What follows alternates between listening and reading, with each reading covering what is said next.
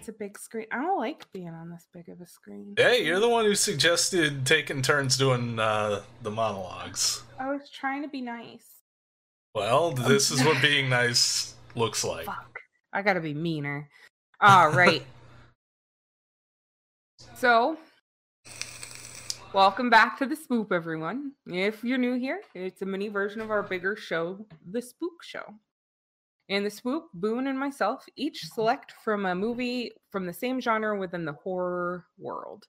We discuss, analyze, and count arbitrary points on random topics to rank them in the ever-growing list of spooky flicks watched on the show.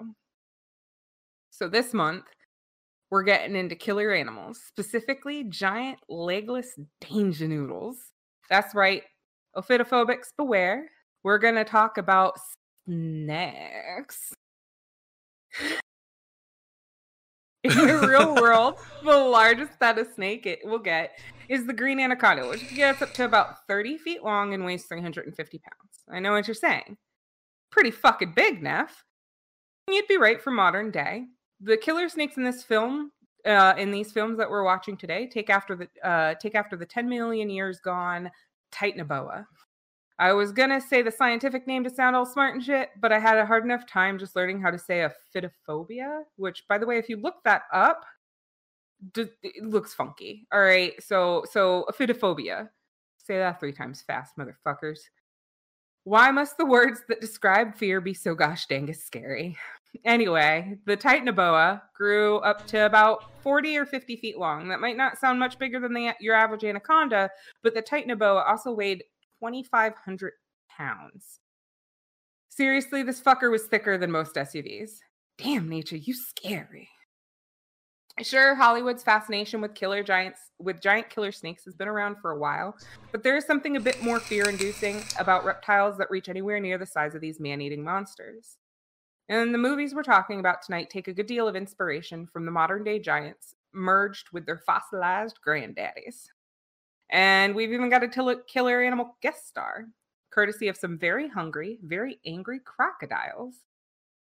Let me tell you, these fuckers are just as scary as the snakes. Fun fact of the day, these dinosaurs can climb low-lying mangroves to launch, to launch, to launch, to launch, launch. Uh, lanch sounds like a blend lanch. of uh, lanch sounds like a blend of launch and lunch, and that they're basically doing both. So I'm gonna allow this is it. Very true. This is very true. Uh, but they they attack aerial assaults on birds from these trees. Not only can they run twenty miles an hour, but they can climb fucking trees. Seriously, these reptiles are scarier in real life than in fiction.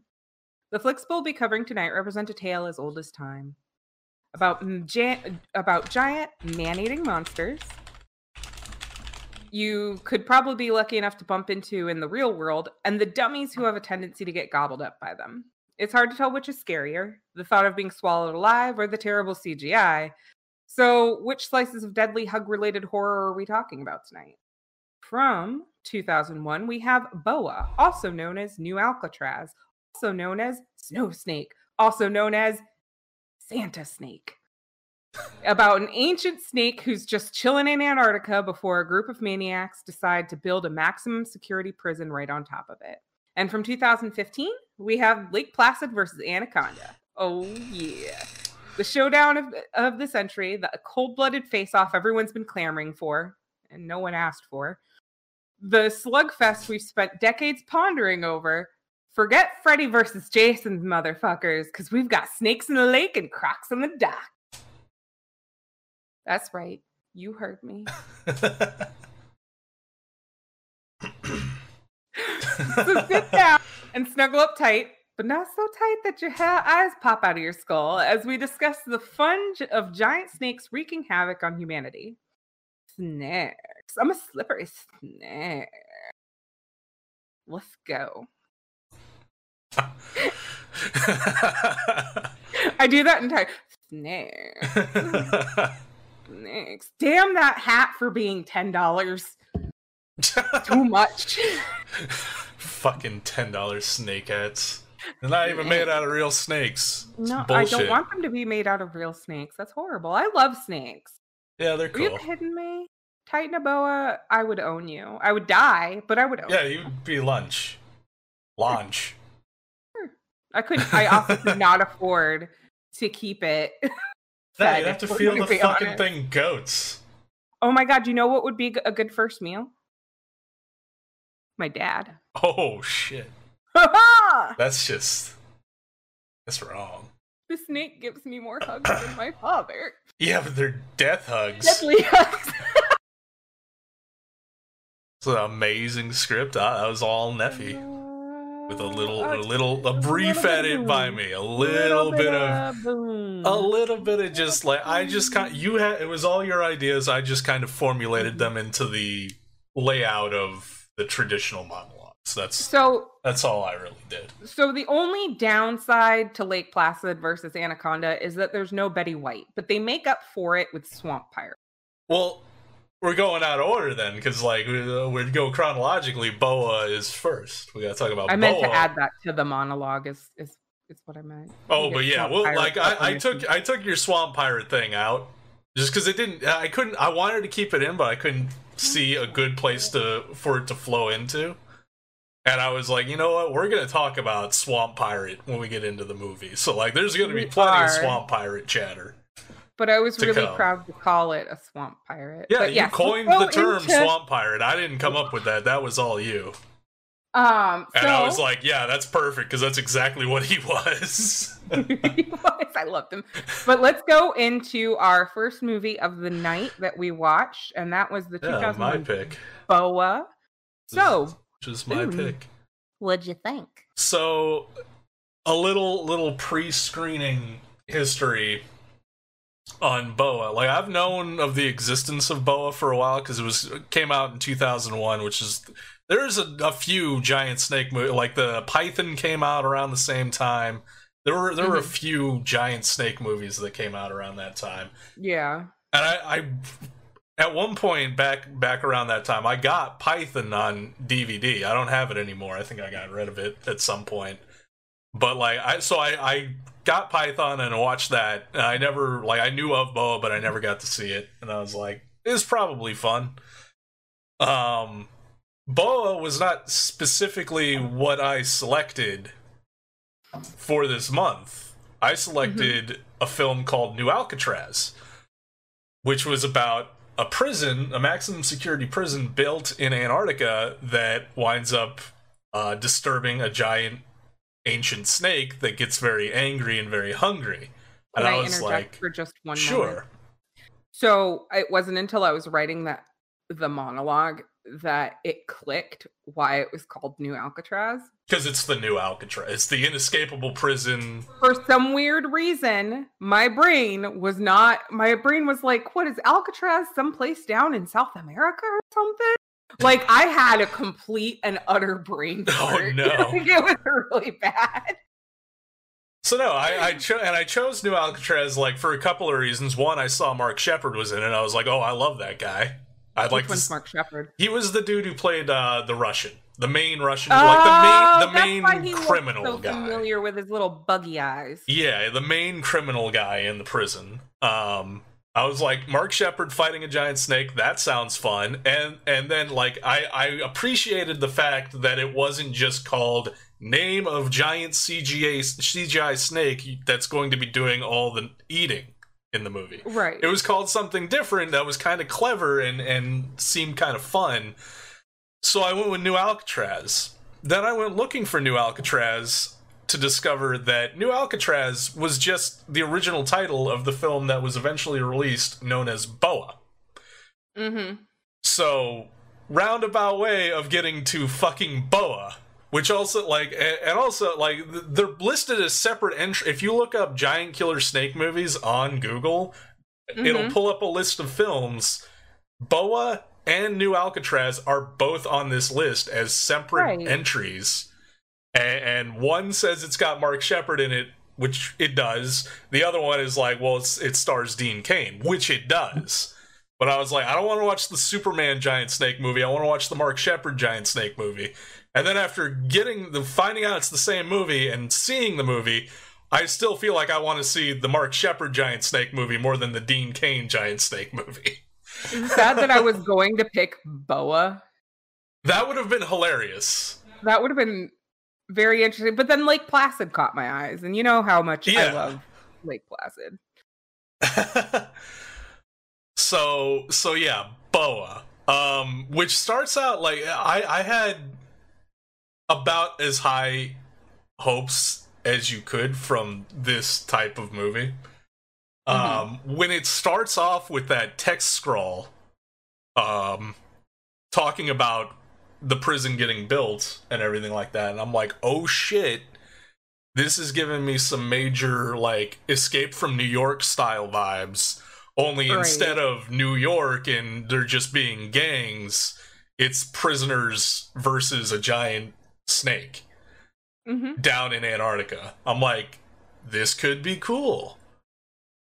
Um, and then we get introduced to, um, the, um, oh no, that was right, the, the fucking, the movie starts and the, the opening credits start, and, um, the title drop doesn't come until midway through the opening credits.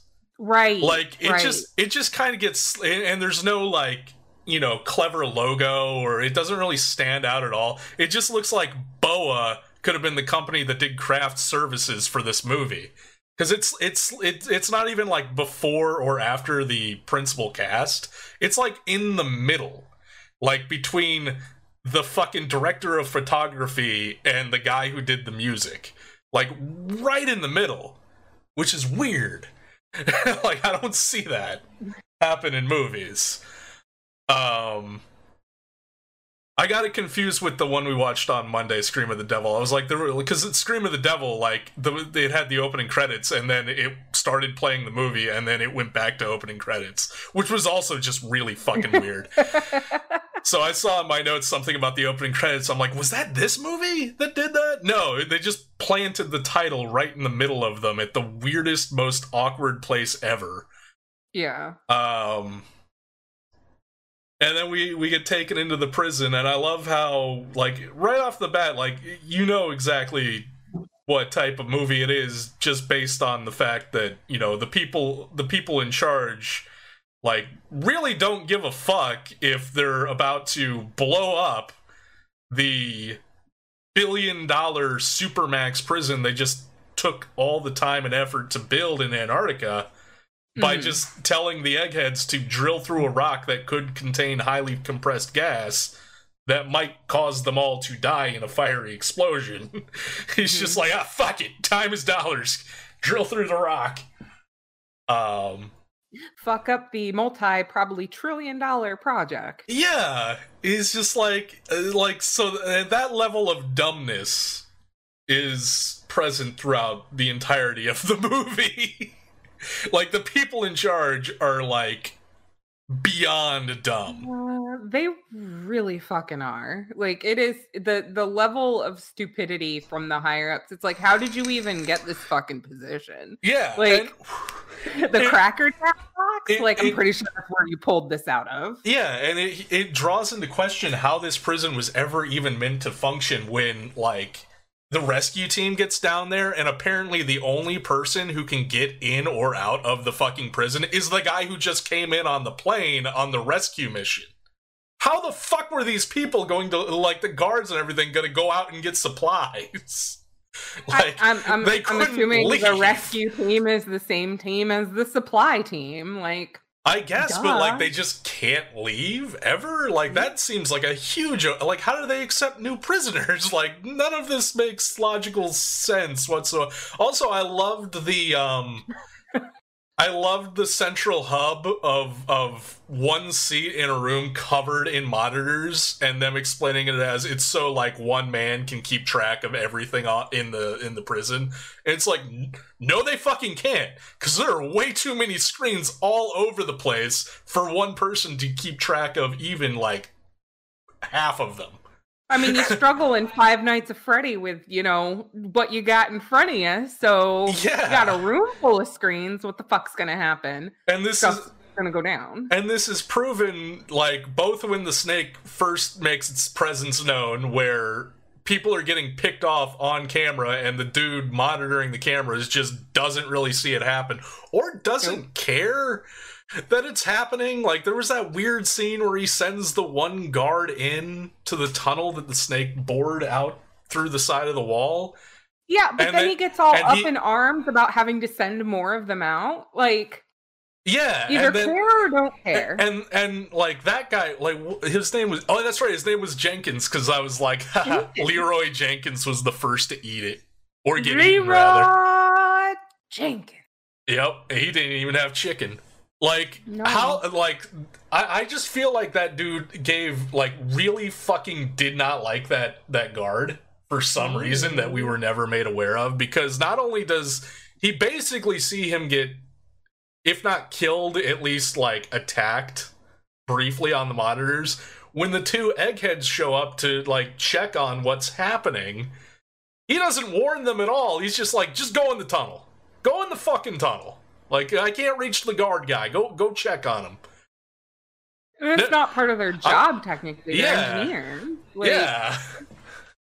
Like, what? I'm sorry. If you have this high security of an establishment, and it's paid for, presumably, by, you know, the different countries of the world, I highly doubt they're going to put these knuckleheads in charge. And I highly doubt the guard team is going to be what seems to be so undertrained. Like, they do yeah. not seem prepared for any... I mean, they're supposed to be dealing... Like, granted, Hacker Boy was not one of them. Like, I wouldn't have expected him to really be able to put up a fight. Right. Um, but, like, you've got someone from, from the I R A. Or not the I R A. The uh, uh, Irish... Yeah, yeah. The Irish fuck. criminal organization. I, I don't remember the name either. I don't want to yeah. get it wrong. It might actually be I R A. I can't remember. I just, that doesn't feel and also, right. also, I don't, I don't feel like they, they, they, like she, like I think it was just, I don't remember them saying that she was a part of that, unless I missed it. She did, they did. Oh, okay. I just mm-hmm. assumed, like, okay, tough Irish chick, because mm-hmm. that was that was essentially her entire character for the most part.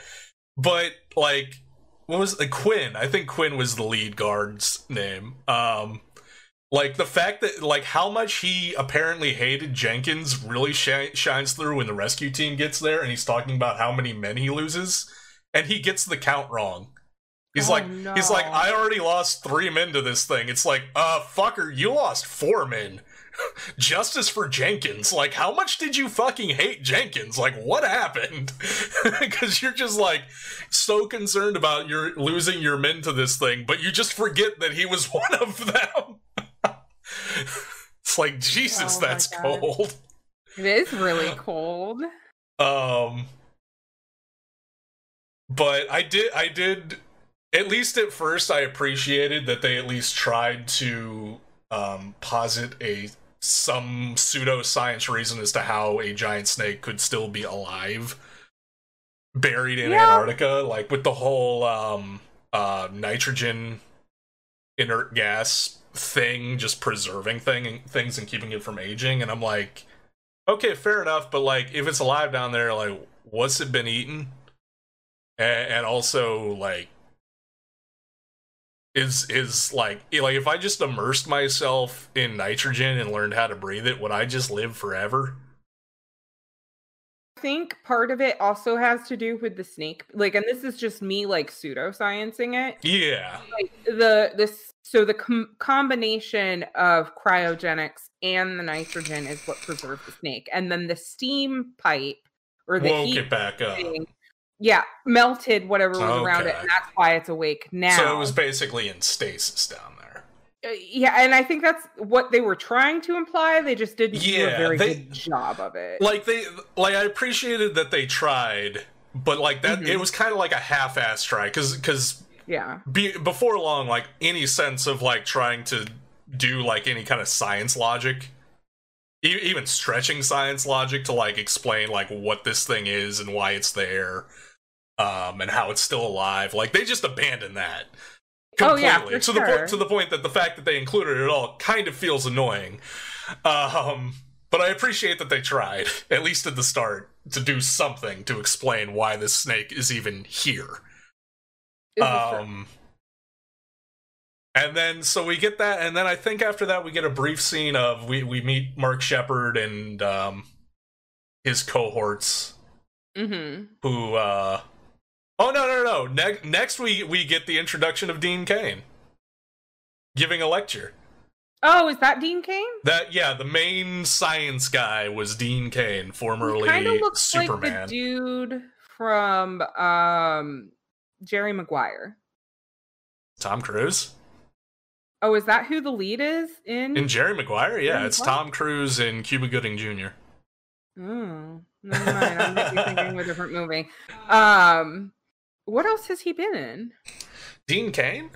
Mm-hmm. Um, it's not a name that rings bells for the, me. He was primarily known for um, The Adventures of Lois and Clark, which was like a Superman uh, show that aired in the nineties. It was like it was like a weird Superman. Like it was about Superman, I but it was mostly Superman about now.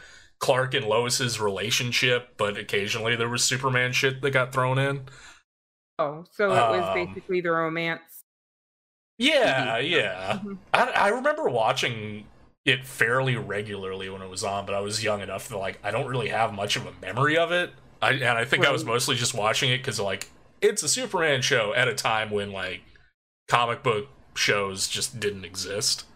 Yeah, because uh, it was like pre Smallville and like all the the uh, the C W D C stuff like decades before that. Um, mm-hmm. But yeah, I. I like how he's giving some some bullshit lecture, and apparently this motherfucker seriously just put his wife in the audience as a plant to counter any snarky comments anyone made about his bullshit theory being a bullshit theory no one believes in. But like, as soon as she's like, well, well, somebody believes it because I do, he pulls her up and immediately outs her as his wife, and admits that still no one wants to believe his bullshit theory because the only person, other person who believes it is his wife. So it's mm-hmm. just, it's just a really weird, convoluted way of introducing both characters, honestly, but especially the wife character. yeah, yeah. Um, Not nearly as tactful as Jurassic Park. And, there was oh my! Did you pick up on that? How these two are apparent are like almost carbon, like bad carbon copy uh, copies of um, Alan Grant and Ellie Sattler from Jurassic Park. They're the dollar store version. Mm-hmm. Mm-hmm. I also like. The, oh no, I picked that up the moment he was. It's really class, obvious. Um, like he's he's he's a Doctor Grant with a little bit of Indiana Jones. He's it, trying. It took me it took me until the scene where they're at the dig right before they get pulled away on this top secret mission to apparently do fucking nothing. Um, mm-hmm. where where they're just arguing in front of the entire dig team very loudly about how she doesn't want to have kids and he really does want to have kids, and I'm right? like I'm like Jurassic Park did this better. Jurassic Park did, the, did this with some tact and also gave us characters that, despite having this disagreement, actually seemed to care about each other. Also, Jurassic mm-hmm. Park paid off that fucking uh, character arc by then forcing Alan Grant to deal with two snot-nosed kids in a life-or-death situation, coming out the other end being like, you know what, kids aren't that bad. I could be down with this. In this, it's yeah. just there to fill out their characters with very generic fucking traits. Like, we don't even... Yeah. Get, I, I was like, the only payoff, if any, we're going to get from this is that the wife character is going to be so fucking traumatized by kill, giant killer snakes that when they're finally escaping at the end, she's going to be like, you know what? Fuck my career, fuck adventure, fuck a baby into me right now because I don't want to deal with this shit anymore. We didn't even get that. Like, it would have been no. dumb. It would have been a dumb payoff, but at least it would have been a payoff for having to deal with that prolonged scene, which just basically reintroduces their characters from the last scene they were in. And then they get reintroduced again when it cuts to them on the plane flying down to the prison. Like, they introduced these yeah. characters three times. The, the scene on the plane would have been fine. If that was the first time we met those two characters, it would have been fine, if not better. Because everything yeah. up until that point, it did not make me like them at all. They weren't very noteworthy. No. They were very bland. Um, they were just like plot. They were very clearly plot devices. They were shoehorned in. Yeah, they felt very shoehorned in. So that they could put, like, starring Dean Cain yeah. on the promotional material. Like, honestly, it would have been fine if it was just, you know, the prison dealing with the giant snake. Yeah. They didn't need to bring in paleontologists. That... It even, even to the point where, like, when they're in the room with the warden, um, and they're, they're just like, well, we need your help with this. And they're like, what are we supposed to do? We're paleontologists. We deal with dead things. Yeah. And I'm like... like so... Congratulations, the writers shoehorned you into this without mm-hmm. really thinking it through, and both of you are useless. Basically. Until suddenly they're not useless. Well, at least Dean Cain suddenly is not useless, because suddenly he knows all about how tram cars cause vibrations which will attract the snake, and he comes up with the brilliant plan out of nowhere after everyone else is basically dead to be like, hey, what about the prisoners? We should just go enlist the prisoners to get out of here.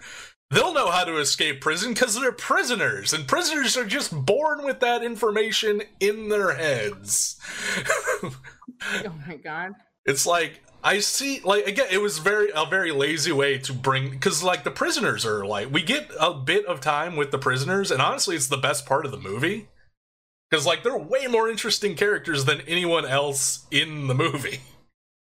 Yeah. Like, pretty stereotypical, but still way more interesting, because Mark Sheppard plays a great kind of villainous type role, even though hearing him talk with a, uh, well, not Russian, Chechenian, I guess, accent, was very kind of weird at first.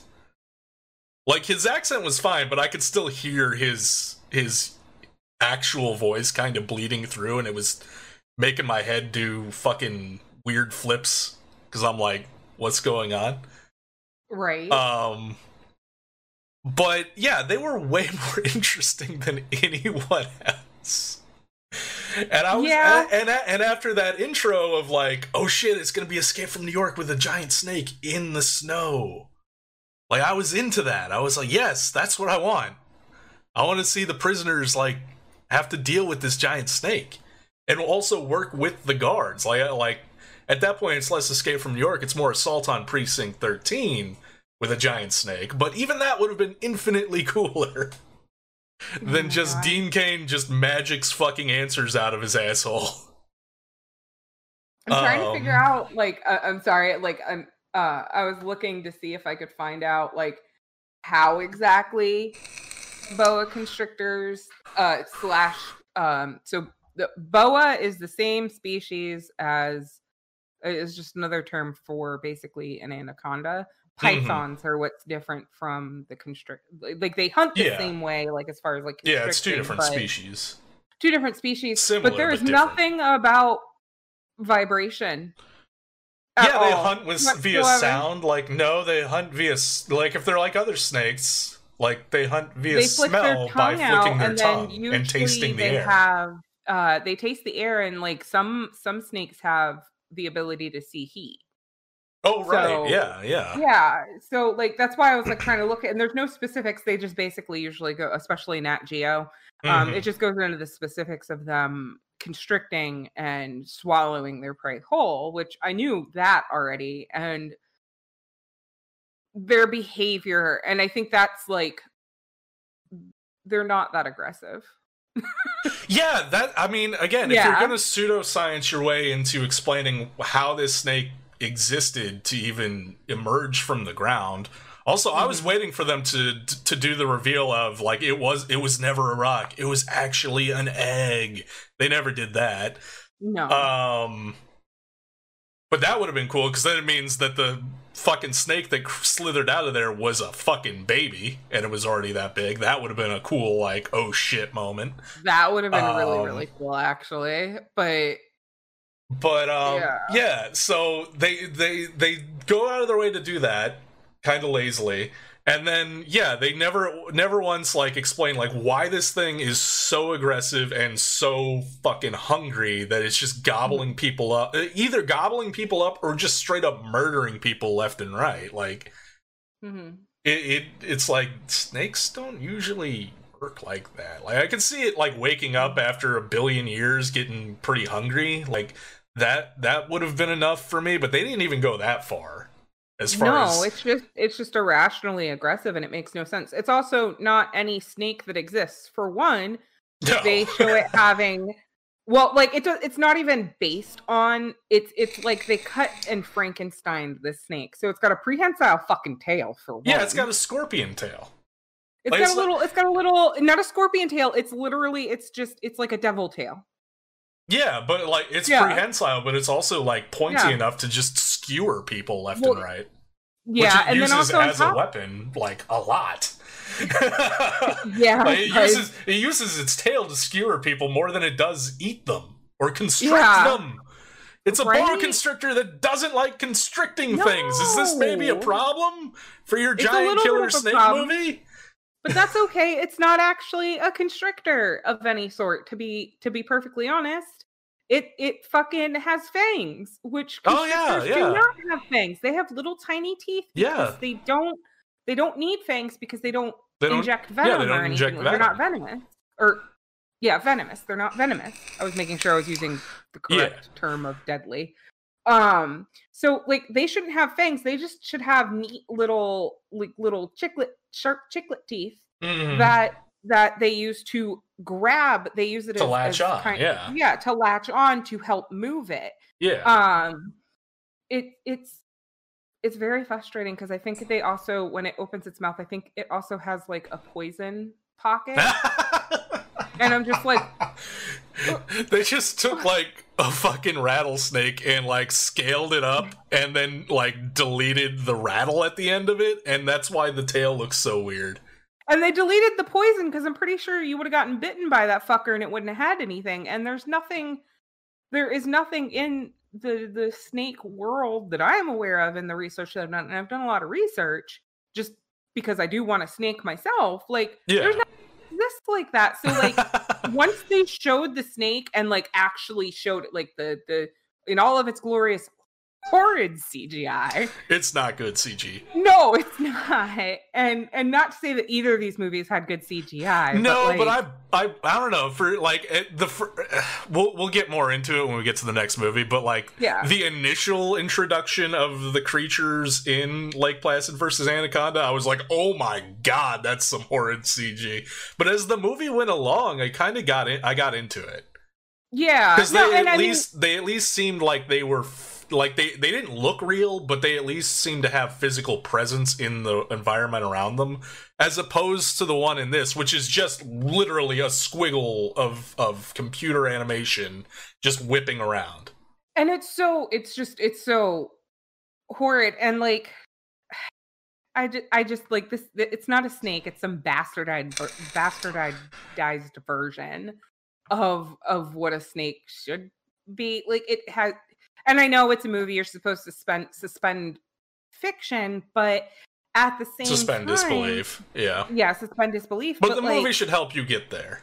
Yeah, it should help like, you get there, and it should give tiny leaps, because the scariest part about the killer animal things, to me, as I stated in the monologue, is the fact that their real-life versions are already pretty fucking terrifying. Yeah, nature's done all half you, the work for you. Yeah, all you really need to do is scale the fucker up. Like, yeah.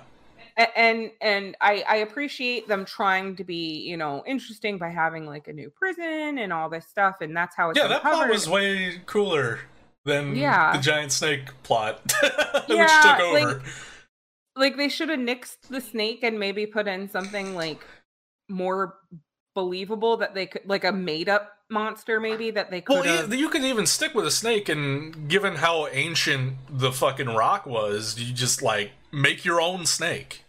Yeah, like don't make, make, make up your own snake, and, and also like don't bother going into details on Mm-mm. the snake.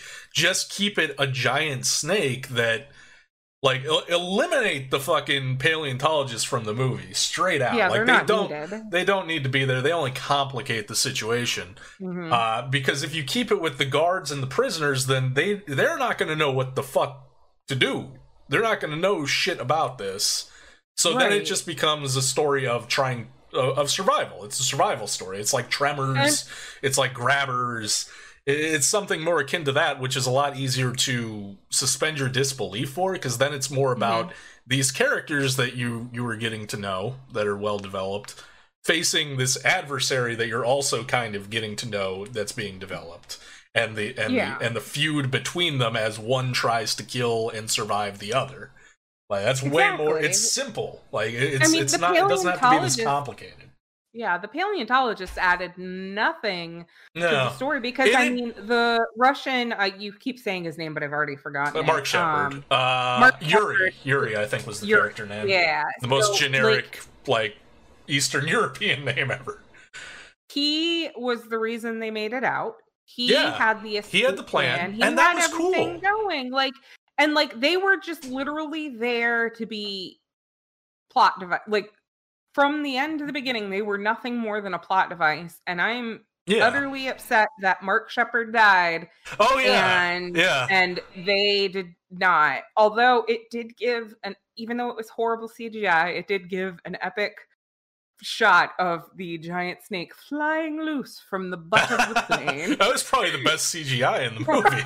yeah, um, it, was, it was the best scene in the, well, actually, anything with Mark Sheppard in it was acceptable. Yeah, but the giant snake flying through the air like a graceful noodle was. Yeah, and, and never mind the fact that like even even the pretense that they go and pick up these two random paleontologists out of the mm-hmm. middle of Montana or wherever the fuck they are.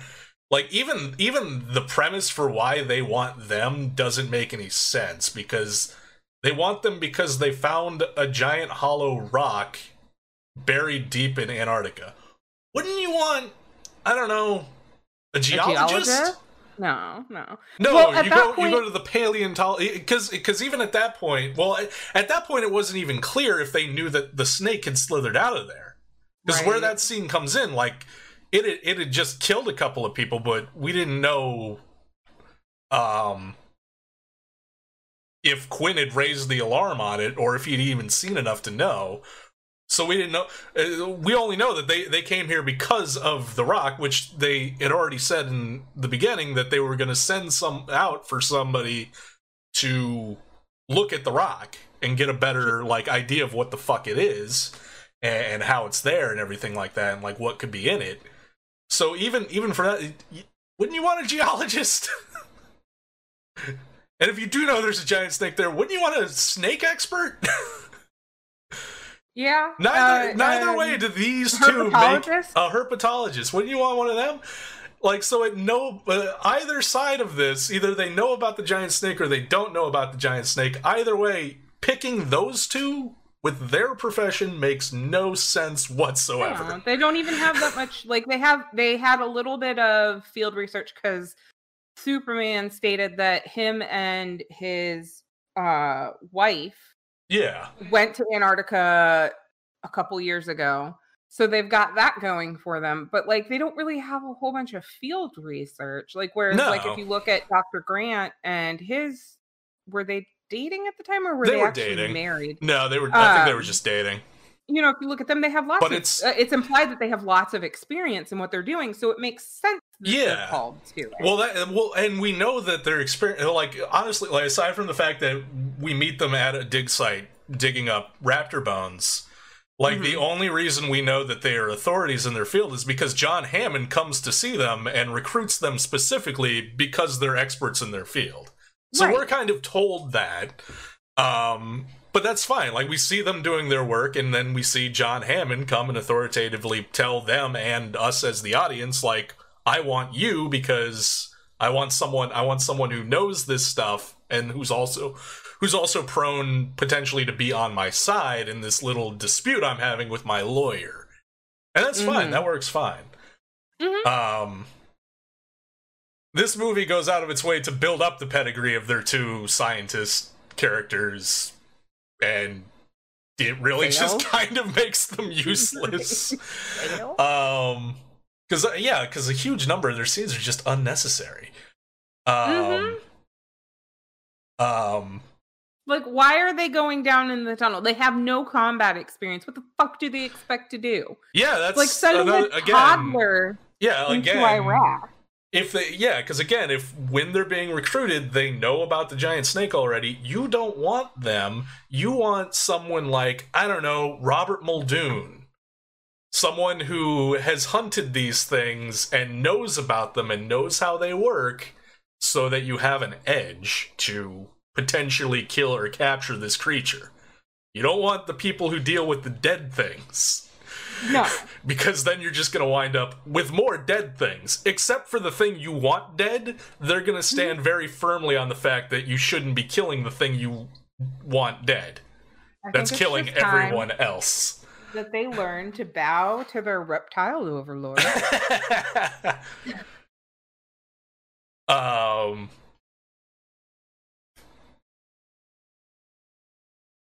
Oh yeah, they get to the they, yeah. I love that they the, the when the rescue team comes, the plane comes with like literally not enough fuel to get back, which but, I don't think they ever addressed. Like they got back to that plane and it was just ready to go. Um, apparently I, they found more fuel at some point. I, they dug it up with the snake. Sure, why not? Um, I mean, that's about the only thing that makes sense at this point. This movie, like, really, like it.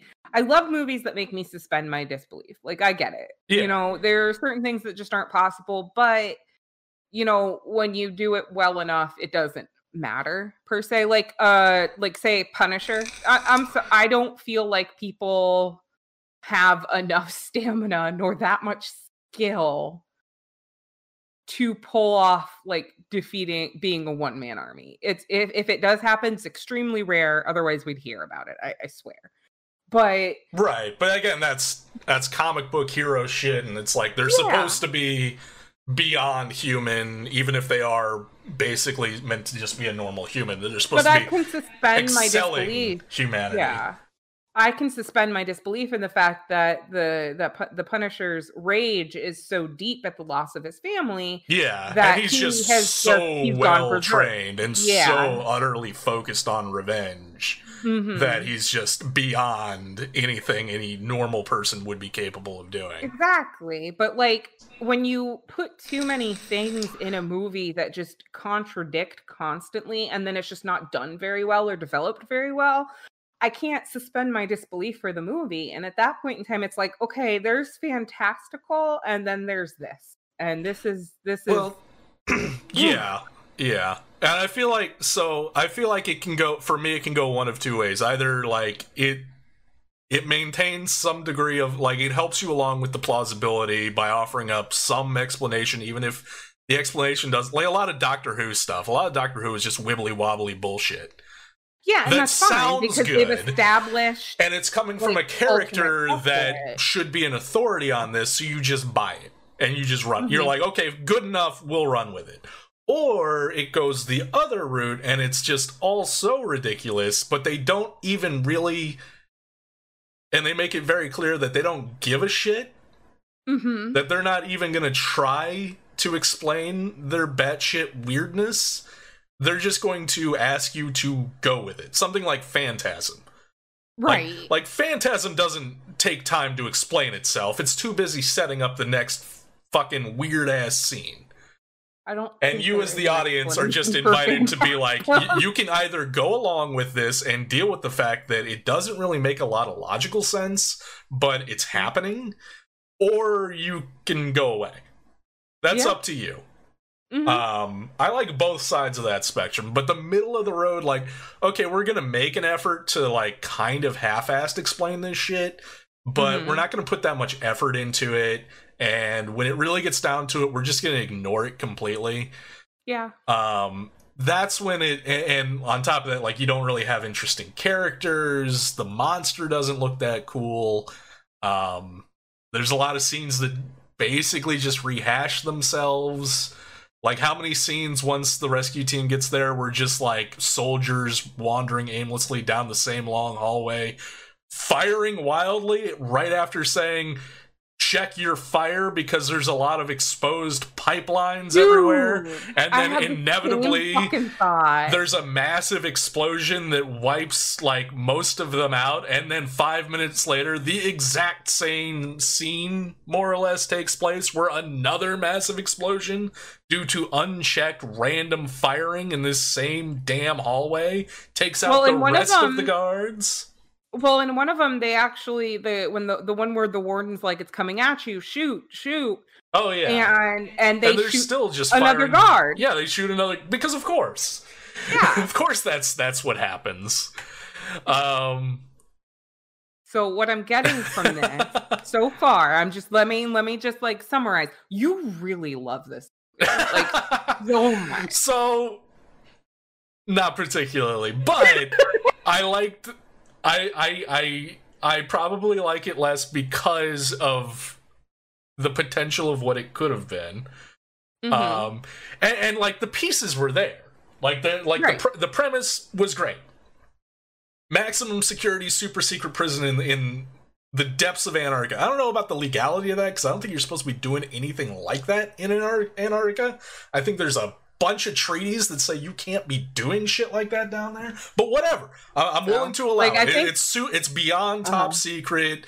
It, it's it's like the blackest of black sites on a legal spectrum. It's not really meant to be there, but they did it anyway. I'll, I'll buy that, especially given like.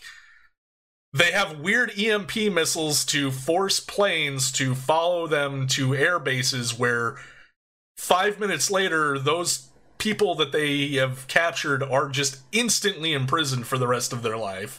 I don't know about the trial process there, but like...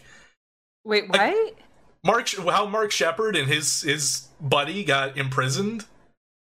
Like they're flying in the plane and then some unknown oh. fighters kind of swoop up on them and fire a missile at them that explodes that apparently just fucks up all the electronics on the plane. So they're flying blind and then they're forced to follow the fighters to an airbase.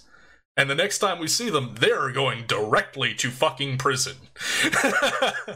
I'm like, all right. I I completely missed that part. I, I don't, I don't I, know I, about I, the legalities of that. I don't think that was... Pretty, like, was legitimate, but okay, fair enough. Because again, we're dealing with something that at that point was akin to like like Escape from New York. Like Snake Plissken didn't get any fucking trial; they just captured his ass and said, "We're sending you in one way or the other." Yeah. But we got a little problem, Snake. If you can help us with this problem, maybe we can just forget you were here. Ooh. And he's like, "Well, fuck. I guess I'll help you." So, like, yeah, I like. As someone who loves Escape from New York, I'm willing to buy that all of the logistics of the prison and them just kind of capturing people and shipping them off there because the powers that be have decided, we don't want you in the world, you're going here. I'll buy all that. I'll buy, I'll buy the giant snake that for some reason is sleeping under an ice bed. In a hollow rock. I'll buy that. Like I love monster movies. I will, I will buy the fuck out of that. Pseudoscience. Like, I, I, Everything just, beyond that was like the, like the long stretch of time of introducing and reintroducing Dean Cain and his wife, the long stretch of time of just dealing with the idiot soldiers, the idiot guards, the idiot warden, inevitably getting themselves killed in the same exact ways for the majority of the movie. That war, very fucking thing. Then, but then we get back to finally Dean Cain in infinite wisdom says, let's let the prisoners out after we haven't seen the prisoners, heard from the prisoners. No one's even mentioned the prisoners for like the last half hour of the movie. Right. While this is I was happening. Like, are they still alive? Yeah. Like what? Are they still going? They're apparently just relaxing in their cells while all this is um, happening. Like it's sense. Just business as usual for them. They're not making any vibrations of the golf carts. Yeah, no, that's, that's fine. Um, finally we get the prisoners back and the movie starts to get better mm-hmm. because, because it's the movie that I kind of wanted where I love, I love that the warden is trying to, um, maintain some assertion of dominance over them and it's just not flying at all. No, because he's a fucktard. Yeah, they're just like, he's like, I'm not giving you guns. And he's like, and, uh, Mark Sheppard is like, oh yeah, you are. And then it cuts to them giving giving him guns and, and everything like that. And they immediately set out to work on a fucking plan and work through their options and, like, the pros and cons and what the threats are. And they they do a plan.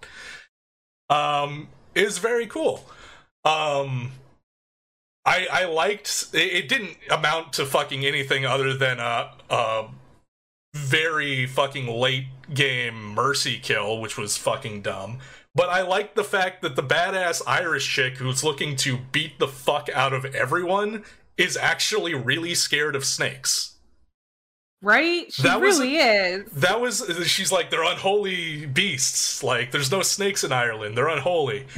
Like, I liked that. That could have been a cool character quirk where she's she's scared, she's a badass, but she's scared of the monster that's after them, and then she has to overcome that fear to kill it, or at least fight it.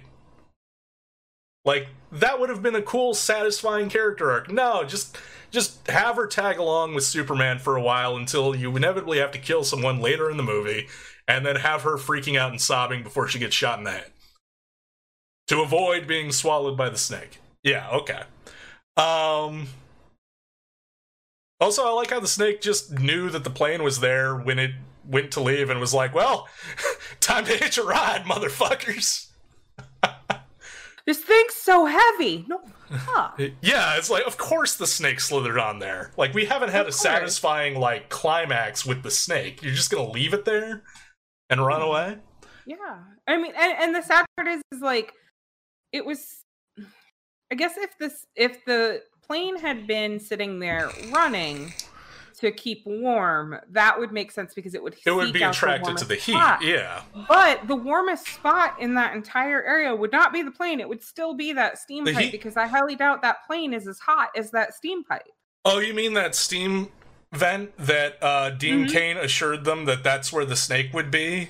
Because it's the hottest point in the entire complex, and then mm-hmm. we spent the next forty-five minutes seeing the snake mm-hmm. being exclusively anywhere but that tunnel. Even when, I told you even when they use the tunnel to escape, the snake is barely in there. That, yeah, it that really is. Hottest location on the fucking map, yeah. It's supposed to be. See, that, like, and that's... that's, again, goes to, like, you're trying... You're trying mm-hmm. to inject some realism and some logic into this, but then you're just utterly ignoring it because if you did that, you wouldn't have a reason as to why the snake is there in the halls hunting people. Right. So you're just because choosing to ignore act, that.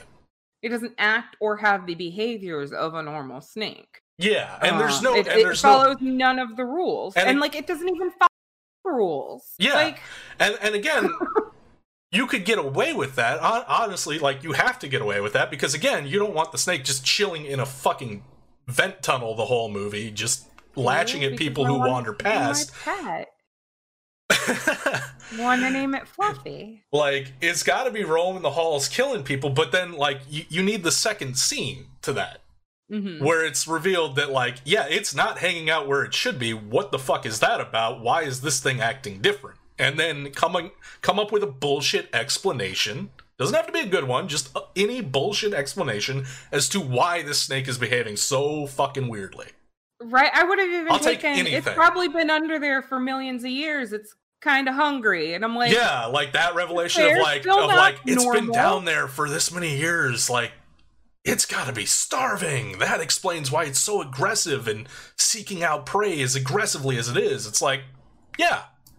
Yeah, I buy but that. Even, it, like, it may not make actual then, sense. Like, that might no. not be how it actually... But I guarantee you, how it actually works is there's no fucking snake there to begin with. So I've already followed you up to the point that there's a snake there. I'll be willing to buy that. But you didn't even do that. No, they didn't. And, like, the snake doesn't even, like... So snakes, after they eat, they have to stay still. Oh, no. Goodbye, keyboard. Oops. Um, work keyboard. Yeah, they gotta digest their meal. Like, they're really they've sluggish. They've gotta digest, yeah. And if they don't, and if they do everything that the snake in this movie was doing, it would have regurgitated all the people. Oh, yeah. It, it would have, no doubt. It was moving too like, much, too fast, and it wasn't near heat sources, so it wouldn't have digested. And I'm sorry, this reptile is a reptile. It's still yeah. cold-blooded, which means it does not produce its own fucking heat. Like... I and, and like normally I wouldn't go so hard at a movie for not maintaining inside of its thing, but because it couldn't decide if it wanted to be fantastical or mm. situate itself in the real world, I'm gonna fucking tear it apart. Yeah, like it, it comes could not down make to up its mind. Just laziness. Yeah, because again, even even okay, so yeah, no, just saying it's it's super hungry from being asleep for so long. Like, yeah, I would have uh, taken it. That, that's that's the bare. That's the that's the bottom barrel. Like, equivalent mm-hmm. of, like, a, a reasonably plausible explanation to make me go, fair enough. If you want to further explain, like, how aggressive it is and everything like that, well, you had that big empty room that was supposedly for supplies that were just not there, um, that you just use at the very end of the movie. Um, to have a cool location for the snake to slither around and crush a dude against one of the pillars, which was really cool, by the way. Yeah. Um, you just introduce that in that storage room, like the snake broke into that storage room and ate some kind of, like, experimental serum shit. That, throw it in there. That, that, You're in a prison in Antarctica. That, go yeah, for it. Yeah, that. Caught, yeah, and, and who, uh, a blacker than blacklist, exp, uh, like maximum security prison where you will not see the light of day. That's a perfect recipe to uh, get some some money on the side by leasing out some space for for a pharmaceutical organization to conduct experimental testing on prisoners. I mean, you, you, you, Snake you, gets a hold of that, it and it becomes, not lazy. It becomes Super Snake. It is basically roided up. It's on like a blend of fucking steroids and speed, and it is just out of its mind with, with aggression and hunger. I mean, at least snakes on a plane gave us the excuse of there's mating pheromones, and yeah, that's why yeah. they're so snakes aggressive. On, snakes on a plane did enough, like, again, implausible as movie. fuck, but they did enough to make you buy it. Mm-hmm. They're like, it may be a bullshit theory, but we're going to do enough research and enough science to give you, like, the worst case perfect storm scenario of how something like this could happen. And at that point, you either have to roll with it or get off the fucking plane. Mm-hmm. Um, and that's fine. Mm-hmm. But yeah, like it was just, it was just lazy. It was so lazy. Um, lazy as fuck. And that was the frustrating yeah. thing, because I saw through all the laziness, like there was potential for something, like, you know, not the greatest killer snake movie ever, but something fun.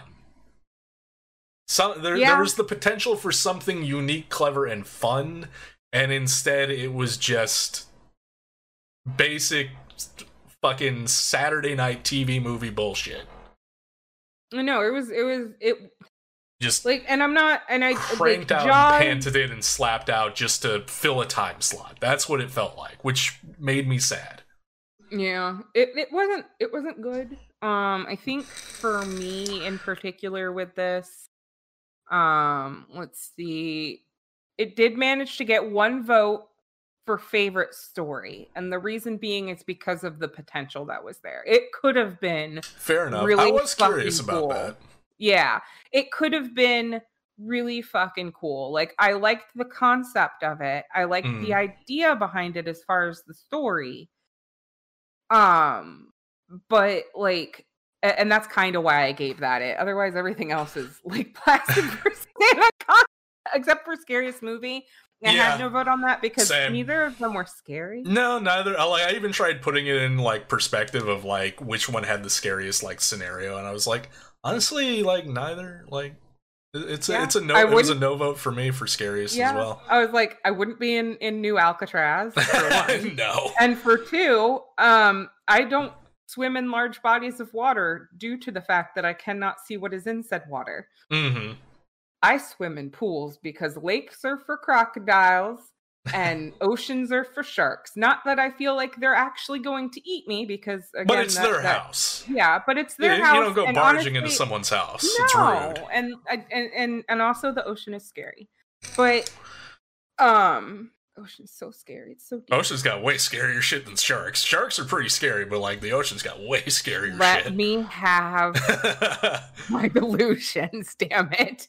No, I'm but agreeing like, with you. Yeah. Um, I'm it, saying it, short, like, sharks are just the tip of the iceberg. There's way worse shit in the ocean. Yeah, like giant groupers. They like can dolphins. Eat them in one hole. Dolphins are scary. They're really dolphins best. Are fucking terrifying, man. They're sadists. They are. I uh, almost would rather bump into a shark than a dolphin. Yeah, at least a shark, you know what you're getting, man. It's like, it's like, hello, I'm a shark. I eat things. Oh, hi, bud. Well, and even then, so with eat, a shark, you gonna you're eat more me today? Likely? Nah, wasn't thinking about it. Okay, we're cool. Dolphin yeah. is like, you're gonna strap me down and torture me for a while. Possibly drown you with the torture. You're but... gonna, you're gonna take me down under the sea where you have your like underwater hostel. Ooh. But, like, it, it's just, this the movie was very disappointing. Um, yeah, and I and I wasn't was... expecting much, mind you. I did not go in no. with high expectations. No. I went in with this is probably going to be a crap show. Yeah. Like I, I'm fully, I was disappointed by the fact that it was it was worse than a crap show. Honestly, like it was pretty bad. Um, just just the block. There was no passion in it, I think, is what bothers yeah, me. Yeah, that's because, yeah. Go on. Uh, because like even I I I finally bit the bullet and watched Sharknado, um, because I was curious. And yeah. honestly, it's cheesy. It's not great. It's hilarious though, and yeah. you can tell that the people who were in it and who did it had a lot of fun.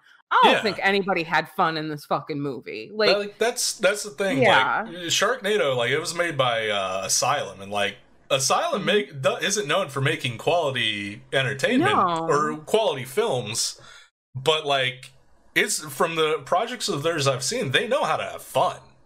Yeah, like, and this one just didn't seem like it. Like. There was no good chemistry in between the actors. There was, you know... There, I mean, there was a bit, but it, it all, honestly, was Mark Sheppard.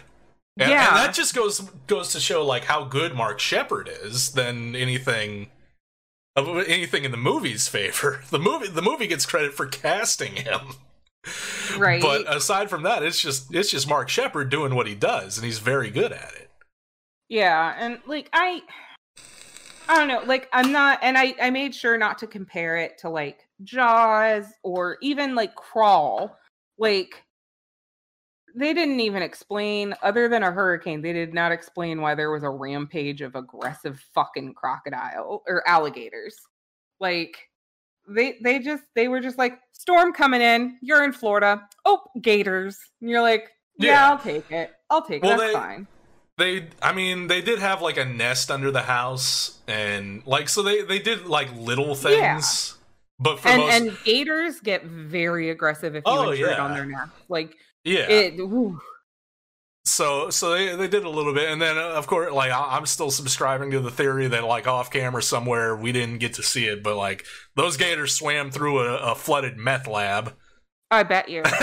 Meth gators. They gotta... Like, again, like a very easy way to explain this shit, uh, this mm-hmm. unnatural behavior from these animals, where it's just like, yeah, they're high on meth.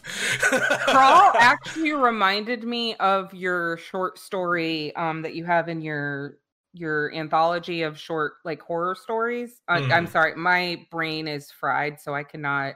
I'm struggling with actor names, titles of things. Um, what is the title of the book? Can you please tell me? Random Acts of Horror. There we go. I kept wanting to call it Scary Stories to Tell in the Dark, but that that's, is not no, the name that's of the not book. It. That is the inspiration, but that is not the book. For, yeah, the inspiration for um, the layout, yeah. Mm-hmm. Um, but, like, it reminds me of, like, granted opposite ends of the... I swear to fucking God, if I keep losing the the tip of my fucking libre, I'm gonna lose my shit. Um... But like it reminds me, it's like polar opposites, and where um, it it just shows how terrifying nature can be. Oh yeah, on both ends. So oh, yeah. like, yeah. By the way, subtle, not so subtle cl- plug. Fucking read the book. It's good. um, it's all right. Shut up. Uh... Um, but like I, I don't. I, I just I was disappointed. Disappointed. Uh, it got two categories from me. Oh. It got what? One is with an asterisk though, which I which I'll explain.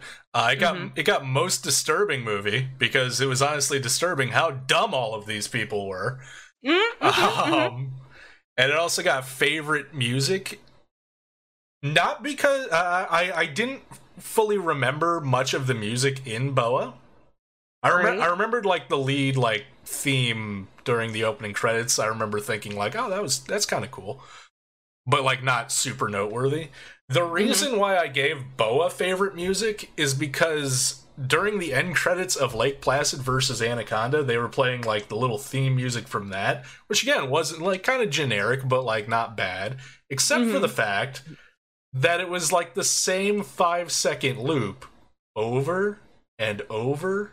and over through the entire end credits No variations, no no drifting. It was just the same five seconds over and over and over again. And I was like, oh, uh, you know yeah. what? Just based solely on the laziness of this piece of music right here that you're making me listen to for five minutes straight, I'm giving that category to the other movie. Oh, shit. I don't even really remember the music from the other movie, but I'm giving it to the other movie just because you were so lazy with this music right here.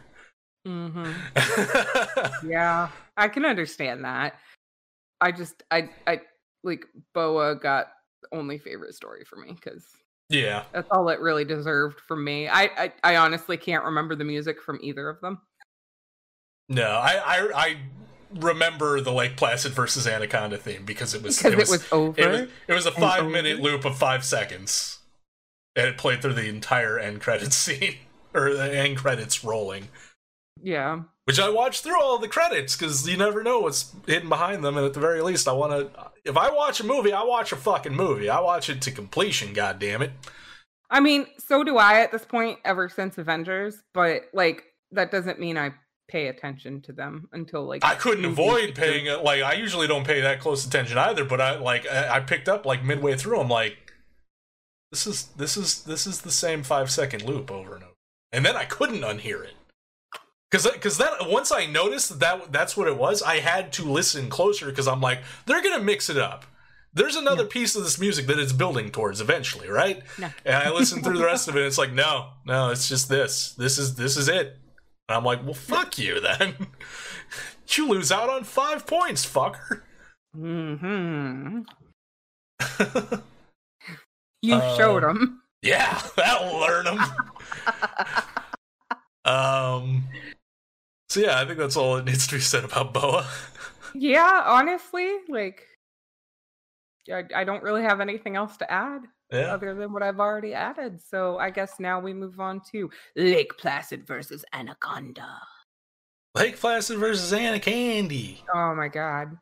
Okay, so and just a little bit of like backstory. I love Lake Placid. It was probably the first, like, giant movie uh like giant monster like animal movie or killer animal movie that I've ever seen, um shortly thereafter followed by Deep Blue Sea. But um like I, I I don't know, Betty White being in a Killer Croc movie, that first one had my heart. I can't I can't turn down anything that has Betty White in it. But in this one we don't have Betty White, sadly. But it's okay. It's okay. No, the second one didn't have Betty White either. Like they, no, I think in the second one they established that like she got killed off off camera in between eight. movies. Yeah, I she, got, she got eaten. Got um, but in in this one, we may not have Betty White, and we didn't have Betty White since like the second film. But that's all right because they replaced. Well, just it. the first one. She was yeah, only she, in the first one. Yeah, she was only in the first one. We haven't yeah. had her since the second or since the first movie. Yeah, yeah. Um, but but they made in this one at least they made a proper replacement with Robert Englund as a swamp pirate. He do be a swamp pirate. He do be a swamp pirate. he, he, he's a one-eyed, one-legged, one-armed Robert Englund swamp pirate. Okay, I know. The only thing they the only thing they needed to to complete that imagery was he needed like a little like a little uh, parrot or a little monkey or or like a ferret or something sitting on his shoulder. That was the only thing they were missing. Right? Oh my God. And like his ship needs to be one of those um one of those fan boats that oh, you ride yeah. in the swamps. Yeah, that's that's what you I know it's not yeah, they were missing that. The swamp. It, No, but it would still but, work, I think. Yeah, it turned out, I, I suspended all disbelief for this movie. Um, I, again, went into it not expecting much because Lake Placid is not necessarily something that I attribute to being the the the movie of movies, award-winning or anything like that. But I mean, it was always I say, a fun time. And, and oh, Lake Placid knew what it was. Mm-hmm. Lake Placid... And it balanced it very well. Like, the original Lake Placid balanced it very well. Like, they they, mm-hmm. they knew it was going to be goofy, so they, they leaned into that and added humor. Um, but they didn't let it detract from, like, the horror. Like, that was my issue with Lake Placid, too. Like, Lake Placid, like it, it, like the horrific events that happen, like they're felt by the characters. In Lake Placid two, it seemed like everyone was a sociopath because people yeah. would be getting hor horribly mauled and eaten, and they just like smirk and like wink at the camera and be like, "Ah, shucks." It's like, dude, somebody just fucking died. They died. Um, there, there'll be more. We'll just hire more.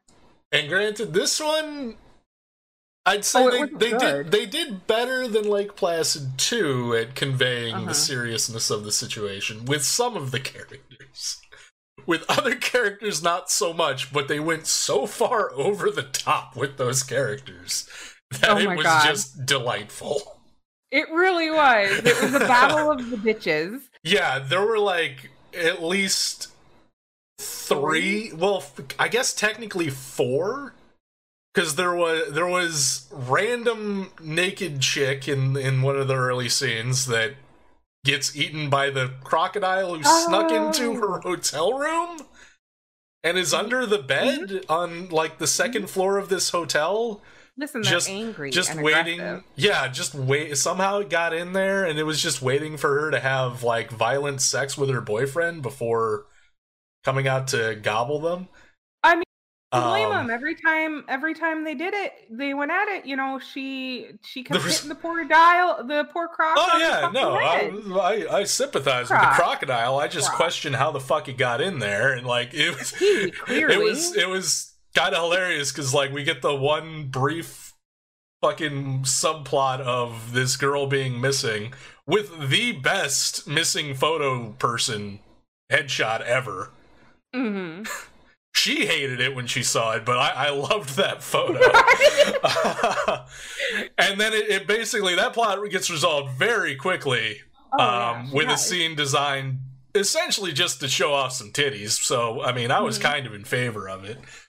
Um, but they didn't even bother adding like a splash of C G I blood on, like it's an off-screen kill, and they didn't even bother just throwing C G I blood on the curtains. That that was a little lazy. Yeah, but you needed that that wet crunch and then of blood to really sell it. Um, yeah, but I mean, so at least in this. Oh, go. Oh, go ahead. No, I was going going to go back onto the uh, rundown of the bitch characters in the movie. Yeah, well, well, I counted five, but okay, that's... so my count is her, yeah. mm-hmm. um, sorority bitch, mm-hmm. who, who's like queen bitch, um, um, evil corporate lady bitch, mm-hmm. who's all honestly also a queen bitch, but mm-hmm. like slightly the different. Uh, the sheriff, who, who's who's mm-hmm. bitchy, but like in a in a playfully snarky way. Mm-hmm. And she's also supposed to be likable. Yeah, and also probably the most deserved of the the bitchy characters because we see the idiocy that she is dealing with on every side of her, and she is just fucking done with it. And I'm like, yeah, I get it. So, and my fifth of the bippy, bippiest, bitchiest would be the mayor. Because I oh yeah, the mayor was a little bitch. bitch too. Yeah, yeah, I don't limit bitch to gender. He was no, an asshole yeah. and a bitch. Like, he was bitching at her constantly. He, he, like, like, but like, like, it was like watching Jaws again. Oh, yeah, no, it was it was very clearly meant to be a, mm-hmm. a, a, a reference to the mayor from Jaws. Um, mm-hmm. um, yeah, I went, not, not even so much with gender, but just like that person, like that overbearing, like, fuck you, do what I want. And the mayor was like that, too, but he was more like a little bitch. Yeah, because he was weaselly and he was squirmy and he honestly was just like ineffectual and just like he was a nuisance. Whereas the other bitches, they were they were like full blown like we really were. We're we're going to like you're gonna do what I want or else. Or else. Um, but they're just so like it, it, especially with the the the lady who's in charge of the secret evil corporation. Um, and the sorority, the leader of the sorority, like, they're so over the top. Mm-hmm. Both in how they're written and how they're performed. That I it's think they just, honestly... It's delightful. Like, well, this was this was a sci-fi original. That, that um, doesn't surprise me. No, it doesn't either, because they, like, they always, at least from what I've seen, they always have fun with their killer animal movies. Yeah. Like... And there's exceptions, this, like Boa could yeah. have been a sci-fi original too. Uh, I don't know if it was, because I think it was in an era before the sci-fi original, like, Spectrum came out. Yeah, I think so. Um, two thousand one was a bit early for that, if I... if I yeah, it was like... But it was like a precursor to the sci-fi original type shit. Mm-hmm. Um, but this one, even though it's not, it's not an Asylum movie. In fact, I think you said that this was made by the same production company as Boa. Yeah, they're both yeah. made by the same production company. And and um, Philip Roth, who directed Boa, was an executive producer on this movie. And I saw the last name Roth a lot in the credits, like one of the actors' last mm-hmm. name. So I think I think it's kind of like a family operation a little bit. Um, so this is technically made by the same people who made Boa, but this one feels a lot more like an Asylum production in the sense yeah. that it's a lot of fun. It was. And like, honestly, um, the pseudoscience that they gave us, you know, is that, you know, the Blood Orchid, which would have been the prior Anaconda movie to this. Um, yeah. Uh, they, you know, they found the flower in Blood Orchid. Mm-hmm. uh, because I remember watching that. Yeah, I've not um, seen it. No, it, it's not great, but it's not horrible. It's it's a time. It's an it's an adventure, and it's it's fun. You know, it's entertaining. Um, mm-hmm. But. You know, you've you've got that they found the Blood Orchid, and now she's captured the snakes. I don't remember if that was at the end of that one. Honestly, I don't know if they set this movie up at all. But like yeah, the fact know. that with the pseudoscience is, you know, the reason why those crocodiles are so aggressive in Black Lake is because that is they're a very rare, rare, massive breed of crocodile that is very angry, and and and that's why you aren't yeah. allowed to go into Black Lake. Well, then just um from what I understand, crocodiles versus alligators, like crocodiles are usually the more aggressive of the species. Like crocodiles, like they, they're just itching for a fight usually, from what I understand. It really depends. So with or at least reptiles, more so most, than an alligator. Yeah, most reptiles aren't necessarily uh very territorial. Actually, yeah. they they they are territorial. Um, and they are, fe- they fear attack. So, you know, they, they don't actually aggression or, or how violent they are. That's not a proper term for current snakes. However, how they get around that, I appreciate, because they're just like, oh, it's a specific kind of, this is just how they are. And I'm like, I'll take that. Okay. Thank you. For yeah. The, and the also this, this is like the fourth or fifth of the Lake Placid series, because I think there fourth. was it's number four. Oh, I thought there was Lake Placid one, two, three, Lake Placid the final chapter, and then this movie, which I've only, I've not seen anything beyond two of the Lake Placid series. Oh, final chapter! Oh, yeah. I gotta watch that. I didn't even realize there's also a new one coming out. Oh shit! Or it I came out. I... It's in two thousand eighteen. It's Lake Placid that? Legacy. Oh, yeah, I did hear about that one. Mm-hmm. Um, yeah. That was honestly, like, kind of a nice surprise, because I, I didn't know what to expect from this. It's like Lake Placid versus Anaconda. No, really, it exists. Really? Well, that mm-hmm. must have gotten slapped together and thrown on cable real damn quick uh, to capitalize on whatever fan base Lake Placid and Anaconda has, who desperately yearn for these two mo- massive monsters to go toe-to-toe. Why mm-hmm. not? Um, I was actually really pleasantly surprised at, like, how much detail went into, um, maintaining continuity. Like, even though I've only seen the first mm-hmm. Anaconda and the first two Lake Placids, it seemed like these were following the stories of both of the franchises and coming up with a way of merging them.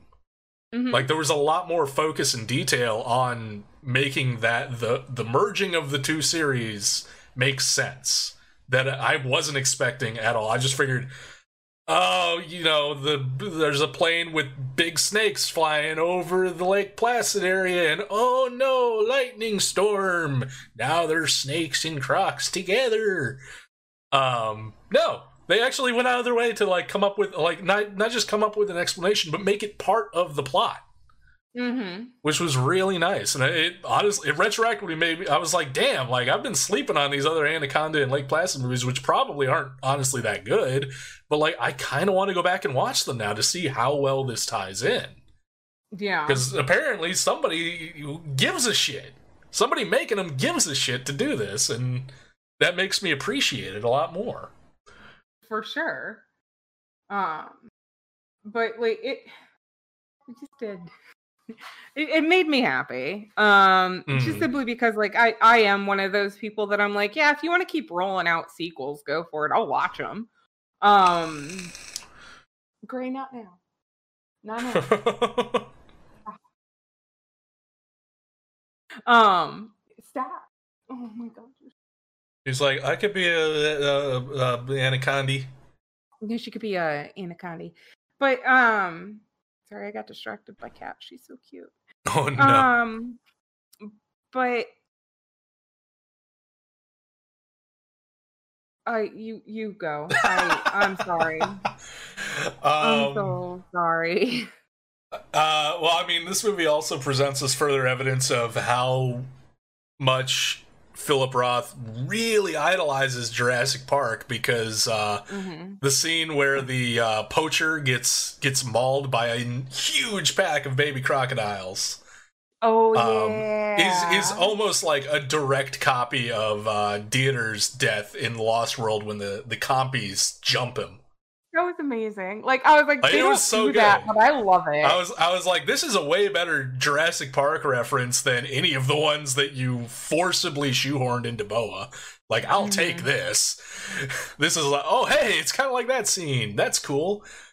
Um, and also the uh, the when they cut open the dead croc to see what's inside of it. Hello, Jaws reference. Also, I just um, love how badass she was about oh, it. Oh yeah, like, no, that Yancy was, Butler was great. Like, she's like, I've stuck my hands in worse, and she just fucking slices it that open. Was, that was that was one of the things. I'm like, I'm like, she feels like a pre-established character, and I'm wondering if she was in like either Lake Placid three or Final Chapter or both, because it it, it felt like she was she had been through this before, that she was familiar with all this shit going on. And there was a there was a few references, like she felt, if not, it's even more credit to this movie because she felt lived in, yeah, as a character. Like she felt like she belonged and was part of the area around her. She didn't feel forced or anything. Right. Um, but again, it's and also much better than Boa. Like in Boa, they straight up referenced like they name drop Jurassic Park in Boa, which is something bad movies love to do. Bad movies love to remind you that there are better movies that exist, that they're aware of, that they're trying to emulate, but it never works. All it does is remind us that there's better movies we could be watching. Mm-hmm. Good movies don't reference good movies. Good movies are just good movies. They or they don't name drop good movies. Let me, let me right. be clear on that. They'll reference other good movies. Um... And this movie doesn't name drop good movies, but it does reference them. Like with cutting yeah, open the dead homage. croc to see what's inside it. That's clearly from Jaws. But they don't say, it's it's like that scene from Jaws, remember? They just do it. And it's fine. It's mm. like, oh shit, it's it's they're they're these people liked Jaws. I also like Jaws. So that's mm-hmm. fun. Like, in my opinion, Lake Placid for me has always embodied the fun time, nonsensical craziness of killer animals. Like, it's what they're over exaggerated, yeah. evil, like over exaggerated, angry man eating versions of what's in nature. And mm-hmm. not that I find it's any of them scary, mind you, but like it's it's it's just more of a ride because I don't have to stop and get confused based on, you know, okay, so they've already established how these alligators or how these crocodiles work and how these anacondas work and all this. They've established it already through prior movies. And even then, so like how they refresh you. Yeah. Isn't, isn't like an information dump. No. It's just enough no. so you can sit there and go, okay, yeah, let's keep going. That's fine. Whatever. Yeah, there's just enough exposition to like keep you informed and maybe refresh your memory, but they, they're, they're not belaboring the point. No. They're just, and, like, and they're they just did... like, here's you know, like, you know, we can't just fill the movie entirely with C G I reptiles eating people. We have mm-mm. to let these characters talk occasionally. Um, so yeah, like yeah, the dialogue and the exposition in this, like I found fine. Like I found yeah. I found it in line with like a campy, fun monster movie. Yeah, um, and that's exactly what I expected going into it, and that's exactly what it delivered. Yeah. You know, where um, both the reptiles are monsters, and also some of the people are monsters. Mm-hmm. Um, and they get they get justice served out in very satisfying ways. So yeah. it's to it's, like it's to steal those... to steal a phrase from Joe Bob Briggs. They didn't let the plot get in the way of the story. Exactly. Yeah, I, I will agree with that. Like, and you know, it's it's the acting is sometimes over the top or ridiculous. Um, mm. Robert Englund is just charming and delightful. Uh, to yeah. watch. And Weasley, like yeah, he's so Ro- Weasley. Robert Englund does Weasley so well. He does. He does. I and love I, him and trying I, to sneak out of the bar when they're looking for mm-hmm. him. Like I was never here. I was never here. Um, my I think my favorite though is is we see him get chomped in the dick. Yeah. By a gator. By a croc. And yeah. by a croc and.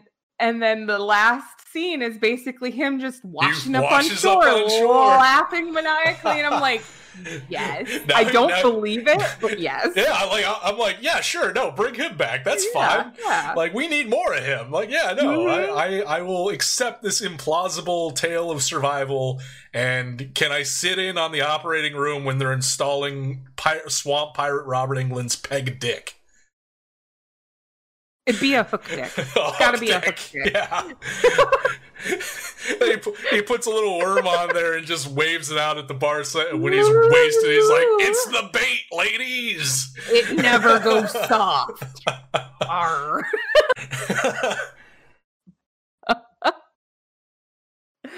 But it, like, it, it was just, it was a fun time all around. Um, and then also, not only do we get Swamp Pirate Robert Englund, mm-hmm. we also get Crocacondas. Yeah, yeah. The sequel bait tease at the end is is they mention it earlier in the movie, but they find they reveal the newborn Crocacondas, which look really damn cool. And fuck you that that movie doesn't exist. Kind of. Or at least I don't think it exists. I, I would be down for a Crococon- Lake Placid versus Anaconda two, Crocacondas Gone Wild. I, I would be down for that movie. Um.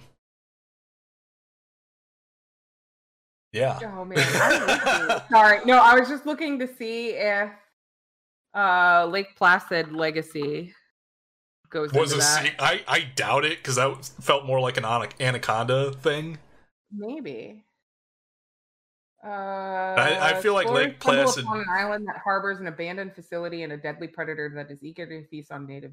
Yeah, I, from what oh, I this one actually looks like it's a little bit more serious. Oh, yeah, from what maybe. I understand, I think Lake Placid Legacy was meant to be kind of like a reboot. Oh, and they did a good job. Oh. Yeah, I'm looking at some of the pictures of. The crocodile, it's, mm-hmm. it's practical. Oh, nice. Yeah, they practicaled in it, and it looks pretty. Mm-hmm. It looks real pretty. Um, I'm I'm gonna definitely have to give that a watch. But, oh yeah. You know, Anaconda series. Yeah, I don't know if they're doing they're doing anything more with that. Uh, I love I I, I love sorry. I loved the moment. Like, like to just showcase. Like, there's a few moments with the with like. I can only imagine the writers had like way too much fun writing like the the mega bitch characters because there's a few scenes with them that are just so ridiculous and yet so good, such as um the the woman who's in charge of the secret blood orchid like company type thing. They are, they drive to the town, her goons get out of the car, she's still in the car, in the backseat. She opens the door, she leans out of the car, and yells at the hired goons before slamming the door back shut and waiting for one of them to come back and open oh the God. door for her. Right? Like, this is the level of just narcissistic maniac that she is. That she won't just be upset if someone doesn't open the car door for her. She will open the car door herself to insist that someone comes back to open it for her and then wait. Oh my God. Yeah, no, I, I saw that and I just I was I was laughing so hard because I was just like, that is that is insane and, and beautiful and very much like they've made her. She she did a great job. Yeah, it took me I know like it took me like a second. Huge, but... Yeah, it took me a second when that happened. It took my brain a second to catch up to realize what exactly had just transpired because it was so ridiculous. And I'm like, of course, of course she would do this. Of course. Um. Also, like, just because I keeping track of the the. points of like kills and drinking and whatnot, the bar scene in this actually had um people in the background actually drinking the alcohol. Shit. Which is uncommon based on my observance of these scenes when I'm paying attention to that shit so far. Yeah. Um oh man, they're like extras. You can actually have a beer, it's fine. Yeah, you can actually drink the beers. Go for it. um But it it just it has so much charm. It's like watching old Godzilla films. It, it, it, it, that kind of charm where it's like, yeah. this looks kind of this looks sketchy. The C G I ain't that great, but you know what? I'm having, or in the case of Godzilla, the practical effects are not that great, but I'm having. Uh. Godzilla always did time. pretty good with the pre- like the the suits could for, maybe for look goofy, but like yeah, for the time, like the the models oh, were yeah. well made. Yeah, no, the models are always well made. I meant like specifically in regards to the monster itself, like right, like th- th- no, their model building skills to this day are still fucking beautiful. Yeah, um, but it it just. I don't know. I like the monsters. I was rooting for the monsters. Um, yeah. I love how almost a romantic feeling relationship she had, or no, no, mother-child relationship she had with them snakes. Don't kill my oh, baby! Yeah. And I, I, to like, the point that I was surprised she actually lived, because I was waiting for that to pay off with the, the giant mama snake just like gobbling her the fuck up. Yeah, like they were kind of leading to that, but... Yeah. Well, we got a better, I feel like I got a, uh, there was a better conclusion to that because she clearly cared for those snakes so fucking much. Um, and, and having one kind of explode in her face was worth it. Like, I'm like, that's, she's going to go to jail. She got that's snake fine. blood bukkake. She got, she did. She did. And I was like, yeah. for her character, like her dying would have been satisfying. But right. for me, that was even better. Honestly, because yeah, you it's... managed to hit the one point in her cold, dead, narcissistic heart, and you hit it, and you ruined her life. Like, not only did you take away her snake, you took away her her chance at living longer yeah. and not aging. Mm-hmm. Like, you took away you took away a lot from this woman, and then she's gonna go sit and age in jail. Like, and honestly, no, that's like, yeah, that's like... fucking retribution. It's it's one of the few times that a movie has had a character as unlikable as her, even though like she was she was unlike and by design very unlikable to oh, the yeah. to the point that it made me kind of like her. But it's one of the few times in a movie where a character that despicable um escapes a retribution death, and I'm actually one hundred percent okay with it because that means that character is still alive to be that oh my character. God, yeah. Right? It's like it's like uh, which means Iron we can Fist, get more. Uh, Iron Fist, uh, Harry, Harry, Harold, yeah, the dad. Harold. Like he was so Harold. campily arch, but I was and just like, like, I want every scene to have him in it because mm-hmm. he's such a dick. He is, and like she is just I just want to see her go about her daily life because I just imagine all the shit, like just based on the fact that she was insulted by the fact that they did not open the door and she had to get out to show them and then close it and yeah. so they would come and open it. Like, oh yeah. How does she handle daily life? And I just want to see it. I just want to, yeah, I just want to see a day in her life just without right? killer animals, just like going to get coffee. Oh, man. Right? There's no cream. What the fuck? But, like, this cup of coffee's been sitting in front of me in five minutes. You just expect me to pick it up and drink it? You pick it up and it pour it into me. my mouth. Right? Like, yeah, that level of just batshit insanity. Like it was, it was just an overall good time. There's just it's it's something that like you kind of need to watch.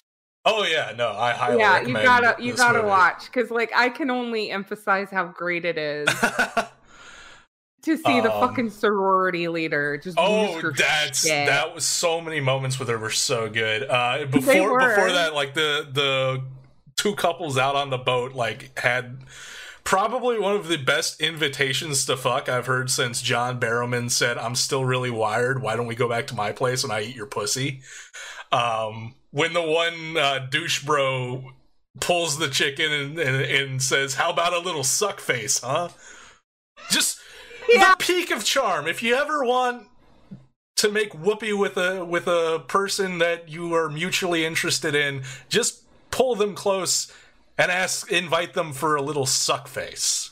It's gonna work out splendidly, I guarantee it. For sure. Want a um, suck face later? Yeah. Oh, it worked! I was it trying worked. to see which way I should lean with that. Should I should I immediately turn it down, or should I lean into the fact that it's it's a classic it line that will always work? And I went with that. Neffy approved. It worked. Neffy approved. I tested um, it out. It works.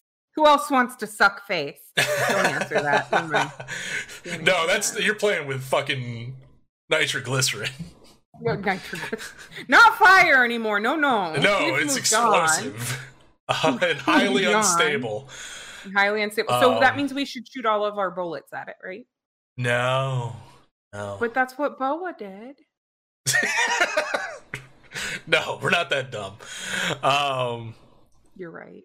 But yeah, another moment of of of one thousand percent over the top bitchiness mm-hmm. uh, came a while later when uh, the sorority girls are finally getting attacked by the crocodiles and they're they're making a run for their cars, and uh, the lead sorority lady stops one of the fleeing sorority pledges to inform her she can't get into her car because she doesn't like her bikini. Mm-hmm. Mm-hmm. You have to go in the other as they're being the actively pursued by bloodthirsty crocodiles literal feet away. She stops everything to tell a girl to go in the other car because she doesn't like her bikini. I mean, it's a true character. She maintains that character. It is. So good. Oh my god, I loved it so much. Um, right? So yeah, here's here's the here's the deep seedy underbelly of Lake Placid versus Anaconda though. Mm-hmm. We were an hour into the movie before a snake even showed up. Mm-hmm. Like there was the two at the, the there's the ones at the very beginning, but after mm-hmm. that they are missing. Yeah. From the majority of the movie. Uh huh. Like they they do nothing, and I'm like, this was supposed to be for Killer Giant Snake Month. The snakes in this just aren't here. Um, like I, I, I, like when I picked it, I just picked it because I was like, "Oh fuck yes, let's go!" Oh, for sure, yeah, yeah. I mean, it's still um, and, a, a Killer Giant Snake movie. It's just also got Killer Giant Crocs in it as well. And apparently, the movie leans very heavily on the Killer Croc angle. Well, it is set up in the. It is, it is taking of, place on yeah. the Killer Croc home base, and then mm-hmm. on top of that, there's only there's apparently just an infinite number of these Crocs roaming around. Uh, yeah. There's only three Anacondas. Well, there's there's a reason for why there's so many Crocs, and that's because Betty White's character started the breeding of them. Like she was what was keeping them safe right. and alive. Yeah. So like it makes sense that there's a lot of them, but like honestly, and this is the reason why. You know, later when we go over our picks, I don't really think the anacondas ate any humans. I don't recall them eating a human. They ate the one uh, dude at the end. Right. But that was... That was it. About it. From, for mm-hmm. the most part, I mean, when they do show up, they're like... You you also get a good sense of why they haven't been around for the majority of the movie, because if they did, the movie would be way fucking shorter. Um, yeah, they eat the because, crocodiles, no problem. Oh, the, eat or just like fucking destroy the cro- like in the in, right? the in the like. If you want to wonder which one would make it out on top, oh, anacondas every fucking time. They they slaughter these crocodiles with like no effort whatsoever. But the initial introduction of the anaconda in this movie is pretty fucking glorious. Mm-hmm. Because the snake shows up, and the first thing it fucking does is crush an entire S U V into a lump of wreckage with a girl inside of it. Yep. Which is the coolest fu- like, it's C G, like, it's a C G snake and everything like that, but, like, just on principle alone, like, that's fucking awesome. Right. that this that like that that's how you introduce your monster. You show it destroying an S U V by constricting around it so tightly it just crushes the entire vehicle. All the keys that I look for in a large movie base, you know, it's got a plot of interesting human characters. You mm-hmm. get to see the monster or the two monsters fight. Um, and you know, there's, there's lots of mayhem, chaos, and destruction along the way. And that movie, and this movie delivered. Like, honestly, it gave me what I was oh, expecting. Yeah. It gave me more than what I was expecting. Honestly, I did not expect the glorious bitch squad. Oh, no, they were delightful. Like, they were. Each and every one of them. Like, Even, I, I guess like, there was like pseudo bitch, like, cause the goth chick was kind of bitchy too. But she was she was, she more was friendly. Relatable she bitchy. was friendly. She was bitch. like yeah, she was like a realistic bitchy. She she's whereas, the bitch you like, like because she's yeah. she's like got a level head and she's like actually mm-hmm. a decent person. yeah, like the two and the two main protagonists, uh, the, the two, two girls, two young. Yeah, yeah. they were. They they, were I liked them both, honestly. Yeah, they weren't like, anything over the top. They weren't anything below. Like they no, were they, smart enough. They to were be fine. Like, yeah. I loved her excuse for joining the um, sorority. I was, like, I, and I was so glad. Class. And I was so glad because because before that I had written a note like, I'm like, all right, for victim diversity, like you had to have the random goth chick. I myself enjoy random goth chicks, so I'm not complaining. But mm-hmm. given that she's pledging for a very bubbly sorority, I don't understand why she would ever want to do this. And then like five minutes later, the movie goes out of its way to answer this question with a satisfying answer. Mm-hmm. Well, because like, it also gives us backstory to um, the wildlife dude's daughter. Yeah, where you know it, it's where she, his, her mother was in it, and she wants yeah, to she honor to her honor. dead mother by joining the same sorority. And it's like, okay, the two characters that are actually like likable, that don't really fit in this group at all and don't really seem like they want to be there, you have plausible reasons for why they're both there. But mm-hmm. and yet why they don't aren't really that into it. Yeah. Um and like they were both smart enough to be like at the end of the movie, they're like, like yeah, she's like, I this. don't think I'm gonna join anymore. yeah. and, and I'm like, you you yay. Like also, they're I- not dumbasses, I, I, and it's appreciative. Yeah, I also really liked how the uh, lead sorority bitch's like definition of not being boring was just being in the water. Yeah, because that was her explanation. She's like, she's like, the boys won't like boring sorority girls. You you have to not be boring, so go get in the water and swim around. It's right. Like, that's the only qualifying factor for not being boring is going into a lake and swimming around. Like, I don't Apparently. think that's how that works, but okay. Um, Damn. If so, I have been entertaining more than once in my life. Yeah. I've gone swimming. I guess I'm not boring. Right? I'm not swimming right now, so I guess I'm very boring. A little bit. Just a little bit. Maybe if you were just a bit wetter, I let should me just go get, get a, a cup pool. of water. Just a kiddie pool and, in here that I can just like splash yeah. around in every few minutes. Yeah. I I approve. Mm-hmm. I approve of this. Can we get you one that has like one of the like the little palm tree fountains? Oh, it well too? It would have to, yeah. Yeah. We gotta make you as entertaining as possible. But according to lead bitch sorority, you are boring. And so am I. Yeah, I'll take it. Yeah. Um, we're all boring. Despite the despite the efforts of continuity through both the series, the continuity within the movie got a little dicey when they find the uh, wrecked speedboat. Yeah, that was not the same boat. No, that, that wasn't but... that wasn't even the right color. No, it's, I think the thing that the one they find is red. The one that was they were actually using out on the water was totally white. Like I get, I get why they did that, because getting a boat that large, like beached, probably you know, there's there's some you know complicated logistics concerns with that. Chances are they didn't actually own the boat that they used out in the water. They probably rented it, and the rental company mm. was probably like, yeah, you're not driving the boat onto the shore. Your oh, insurance yeah. doesn't probably... cover that. You'd have to give us way more money than, than you have mm. to do that. So I get it, but they could have at least gotten the color right. Like, it's very clear that the, the boat that's beached is way smaller already, but it's not even the right color. Yeah, I mean, but it's it's things like that. Like, yeah, the continuity would have been nice, but here goes like, the show. I didn't even fucking notice. I, I, I know, like, I didn't care. It's not like, oh, fuck this movie. They switched the yeah. boats and thought we wouldn't notice? Bullshit. I was like, I, I totally noticed, and I just kind of laughed. Like, and I understood yeah. exactly why that the boats were different. I was just mm-hmm. like, you couldn't get another white boat? Like, nope. What? No. You don't get the same boat. Get out of here. But...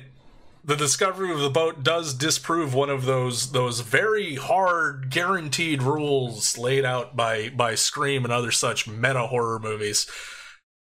The girl that survives the boat attack is the one that took off her top and showed her tits.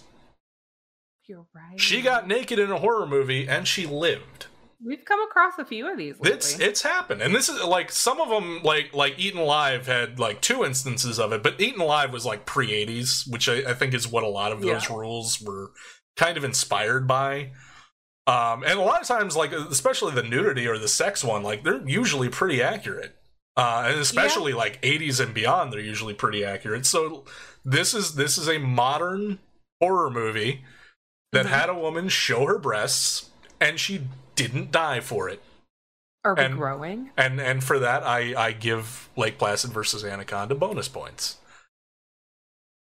No, I mean, they, they grew. They're also their first per- person. Well, they didn't have... Did they have anyone of color? Or a different authenticity in this movie? No, I think it was all a bunch of whiteys. Well... yeah. Maybe some of the goons. I, I can't remember. They were They were so just like... generic blank goons that I don't really remember them too clearly. Oh no. Yeah, I like so it kind of loses cool points for that because it's it's within but the it, past ten years. And, but in and... in the kind of town area it is, like I could see that being like one of those small towns that it's just like yeah, oh, there's just, it's just nothing but white folk. Like true. Also, like even if there were black folk, they wouldn't be going anywhere near that goddamn lake. Yeah, so, and they'd be like, "There's gators in there." What the fuck like, are you talking fuck, about? You, you white folks are crazy. No, right? So, so I would imagine uh, maybe in the bar. I don't know. Like, I didn't keep track of that. I, I probably um, should probably yeah. try and start keeping better track of that. But yeah, um, but yeah, no, they just wouldn't go near that shit. Like, I'm not getting involved no. in this. Are you fucking crazy? No, like, they wouldn't. Kind of like smart. um. The the the one uh, black character in Monday's Night of the Demons, he lived. Yeah, and that was an eighties horror movie. He lived. Yeah, and I just he, think it's sad that primarily we because he was he was primarily like as soon as like even before freaky shit started happening, he's like, I'm the fuck out of here. Right, I'm not dealing with this shit. I'm gone. Like I I just think it's sad that we even have to like. keep track of shit like that. Like yeah, I mean, even...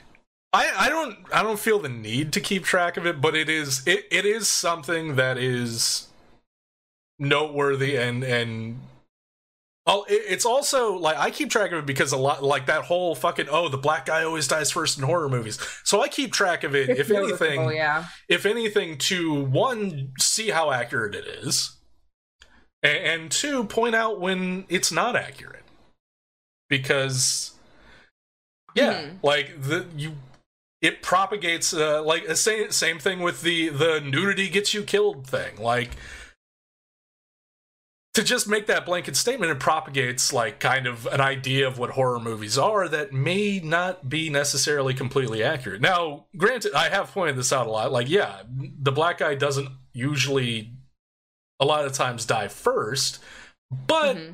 most of the time he does die, and it's noteworthy because usually there's only that one black character in the entire movie. Mm-hmm. And that's that that should be fixed. Honestly, like, I would like to see more diversity in the cast list and everything like that. Not exclusively across the board, because some stories just don't lend themselves well to it.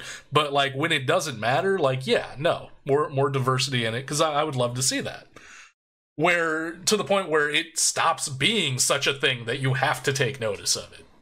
Where it's just, you don't have to worry about shit like that. It's just a fucking horror movie. Um, but yeah.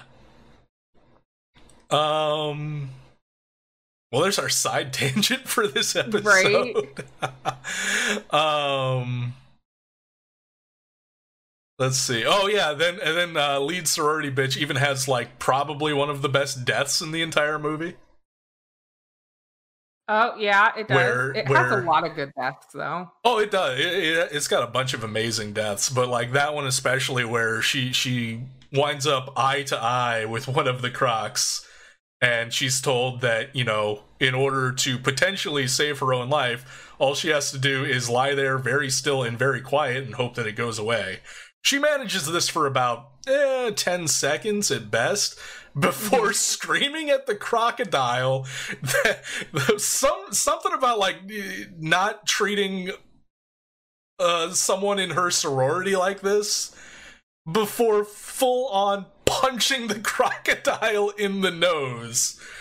The crocodile responds quite aggressively by chomping her fucking head off right? immediately. It was so good. It was so good. It was good. So amazing and so true to her character that I'm like, mm-hmm. of course she would get herself killed like this. Of course. um... Oh yeah, other acts of the Anacondas being absolute fucking badasses. At one point, at the at, in the climax of the film, an anaconda tail whips a fucking crocodile in half. Mm-hmm. It just tail whips a fucking crocodile in half. Mm-hmm. That not, was so beautiful. Not to be outdone in this final climax. Oh, and, and earlier in the movie, uh, an anaconda wraps itself completely about around one of the crocodiles before making it fucking explode. Yeah. But in the final climax, not to be outdone, one of the crocs tosses a fucking anaconda into a helicopter rotor. Yes. Completely shredding the snake and taking out the helicopter in the same move. Like, oh yeah, it was like it was fucking awesome. It really was. There were so many good moments in that movie. Yeah, but no, like, like it, like I said, it got basically everything else that was not scariest movie or favorite story. Oh yeah, so, it got uh... favorite kill, favorite poster, comfiest movie, most disturbing, sleeper hit. Most disturbing mostly because of the fact that it um you, they're they're trying to crossbreed some reptiles. Oh yeah, the the opening scene implications, like like I don't know if I fully understood what it was they were trying to do, but I was pretty sure they were trying to get them snakes to to gangbang the fucking crocodile. Possibly. Like, I, I think that was the plan. Yeah. And based on the eggs that hatch at the end of the movie, that plan succeeded. Mm-hmm. But, um, and then I guess if you're done, I'm ready to go over the two yeah, yeah. ranked ones. Yeah. So for ranked movies, the number one was Lake Placid versus Anaconda. And Same. number two was Boa. Yep. For ranked man-eaters, it was Boa in first and then Lake Placid versus Anaconda. Because technically the snake, like Boa, at least it killed a lot of people. It was a man-eater. Mm-hmm. Whereas in, in Lake Placid versus Anaconda, that was not so much the case. It, like you said, I think it was one and it wasn't fully yeah. in my like it wasn't like it wasn't till the very end, so I wouldn't mm. classify them necessarily as man eaters in this one. That's, they were crocodile eaters. That's very fair. I did mm-hmm. the opposite. I gave Lake Placid first place in that category. I think just because I think I took a little pity on the movie and like just gave it overall. Well, not pity, but like uh, I was just like, you know what, the Crocs. It doesn't say ranked snake man eaters, so I was like, you know what, hmm. the Crocs did a, a fair amount of gobbling, and also just like the the deaths in Lake Placid versus Anaconda were way more satisfying. Mm-hmm. Um, than any of the ones in, well, aside from maybe like the the one of the snake crushing the dude's head against the pillar. That like, that was the only death that really was unique and cool in that. Other than that, it was just like people exploding themselves mostly. Yeah, basically. Like mo yeah. most of those people didn't even die of the snake. They just got themselves killed yeah. with the environment. Yeah. um, and to be fair, I didn't really see the boa and boa eat any people really at all either. It was killing it people. Caused, it was yeah. killing people, but it wasn't really gobbling them. Fair. It ate the the Irish chick.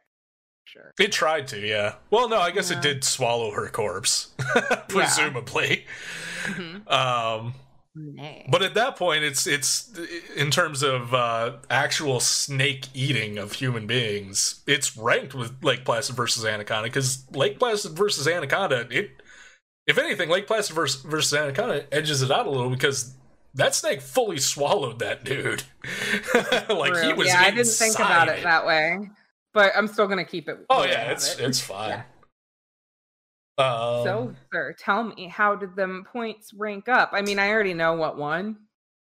Maybe you think? It's clearly boa. Well, in the, in the base count, they were they were pretty close. Boa had uh, had twenty. Well, actually, no. The base count, no. Boa was way behind uh, with twenty-six points. Kill oh, no. count of twenty-five, and uh, just one instance of alcohol being consumed. Oh, uh, Lake Placid versus Anaconda, thirty-two people, crocs, and snakes were were killed over the course of Lake Placid versus Anaconda. There were four instances of nudity, uh, six consumptions of alcohol that I counted, and uh, one instance of people fucking, mm-hmm. uh, for a total of forty-three points. And mm-hmm. then the grand totals is, yeah, Lake Placid versus Anaconda won by, like, almost double. Ooh. At one hundred fifty-three shit. Points between us. And to Boa's sixty-six points. Wow. Yeah, we each gave Boa the exact same number of... We each gave Boa... Well, we each gave both movies the exact same number of points. Boa, twenty, yeah. and Lake Placid versus Anaconda, fifty-five. Yeah. Nice. Hmm. So, congratulations, you win. Cool. I mean, not I that it matters, because we're we're, tra yeah. we're trading topics anyway, but it's actually kind of worked out, because I won last month and picked this topic. Mm-hmm. You won this month, yeah. and you get to pick next month's topic. I have no clue what I want next month's topic. Oh, no. Yeah, I thought on it, and then like it, it was it was pulling up nothing. So I gotta think on it a little bit more. All right. Uh, actually, no, I do know. I do oh, know. I'm okay. sorry. I want to do holiday horror. So whether it be Thanksgiving or Christmas. Um. So or, any holiday. Uh, think specifically Thanksgiving or Christmas. So the the two big winter time. Actually, winter holidays. There we go. So if you happen so to find Christmas, a Hanukkah, Hanukkah I, you Kwanzaa, know I'm gonna have to look now for for holiday horrors that aren't like winter holiday horrors that aren't Christmas, because I've I never mean, seen I, one. I don't know. If oh, for sure, one exists. Um, so well, and I, you know, it might exist for for Hanukkah just simply because the Jewish religion has a lot of scary parts. Um, oh, for sure. Yeah, namely the Dybbuk box. Yeah, yeah, like Which that. That in itself. About. I just don't know if they're Hanukkah themed movies. They're just probably about the Dybbuk box. Yeah. Uh, Disney knows of a really terrible Thanksgiving one. Is it Poultrygeist or Thanks Killing? I'm not choosing either of those. Um, there's I can't remember the name of the third one, but I know it's not that one because because. It's very obscure. Oh my god. There are several Hanukkah horror movies. Oh, perfect. Yeah. Wait, do we want to narrow this down and just do do out, out of the outside the box uh, Hanukkah horror? Because, I mean, knowing that they exist now, like, I'm absolutely going to pick one. Right? I mean, I kind of wanted to do Pilgrim, but I, I'm going to do some looking before I do. By the way, one of the big ones that comes up has Sid Haig in it. Nice. Uh-huh. Nice. And Caroline Williams. Okay. And P J Souls. Dick oh, Miller, damn. Damn. Fletcher. Please. What was Fletcher? Sounds familiar. I'd probably have to look it up. Nightmare on Elm Street. Nightmare on Elm. Who is he in Nightmare on Elm Street? Uh, you're... Hold on. I'm just reading off of the list.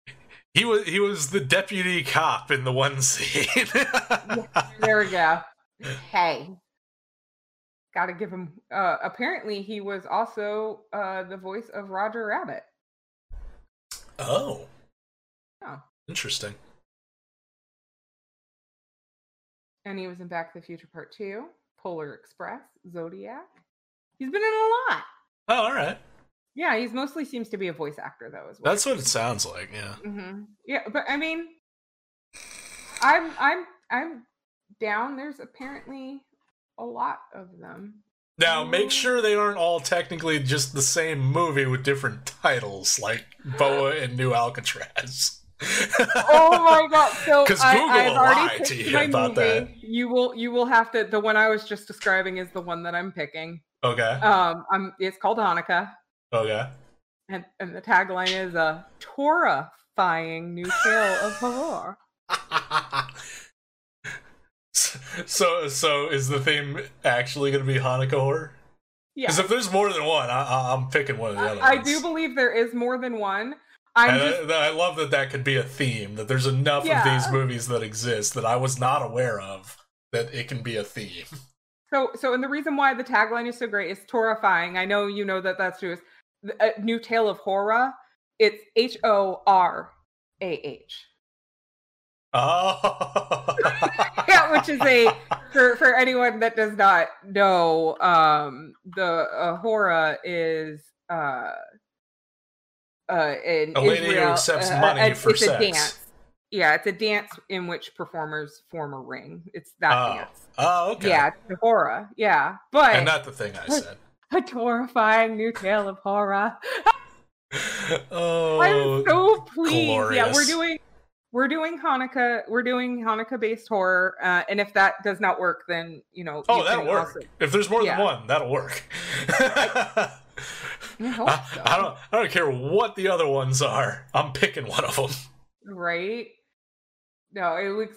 Oh man, no, I'm excited. I'm excited. I hope there's more than one. If not, we'll have to expand it. To... Oh, I thought you said there were a few. It seems like there's a. few, but I'm trying to figure out if it's all just like they have so many different. Oh my god, Jason can have them on Friday. Obadiah will be observing the Sabbath Saturday. Um, one of them is fuck Christmas, Hanukkah. Oh my god, the night Hebrew came home.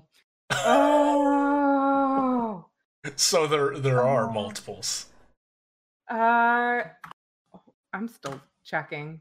I'm oh, sorry. If you I, want to wrap I thought up. You were describing other ones. No, these are all the same fucking movie. That's my issue. This is the unfortunate side of like, yeah, the, the Hanukkah horror film literally just being called Hanukkah. So when you search Hanukkah horror movies, it's just this movie. Well, I'm afraid to type Jewish horror films because then it, oh, you have Night of the Living Jews. What? Night of the Living Jews. There's the Golem. Um, there's there's a couple like we might just do we might um expand it to Jewish horror, just simply because I don't know if how many there are of Hanukkah specifically. That's fair. Yeah. So Jewish horror.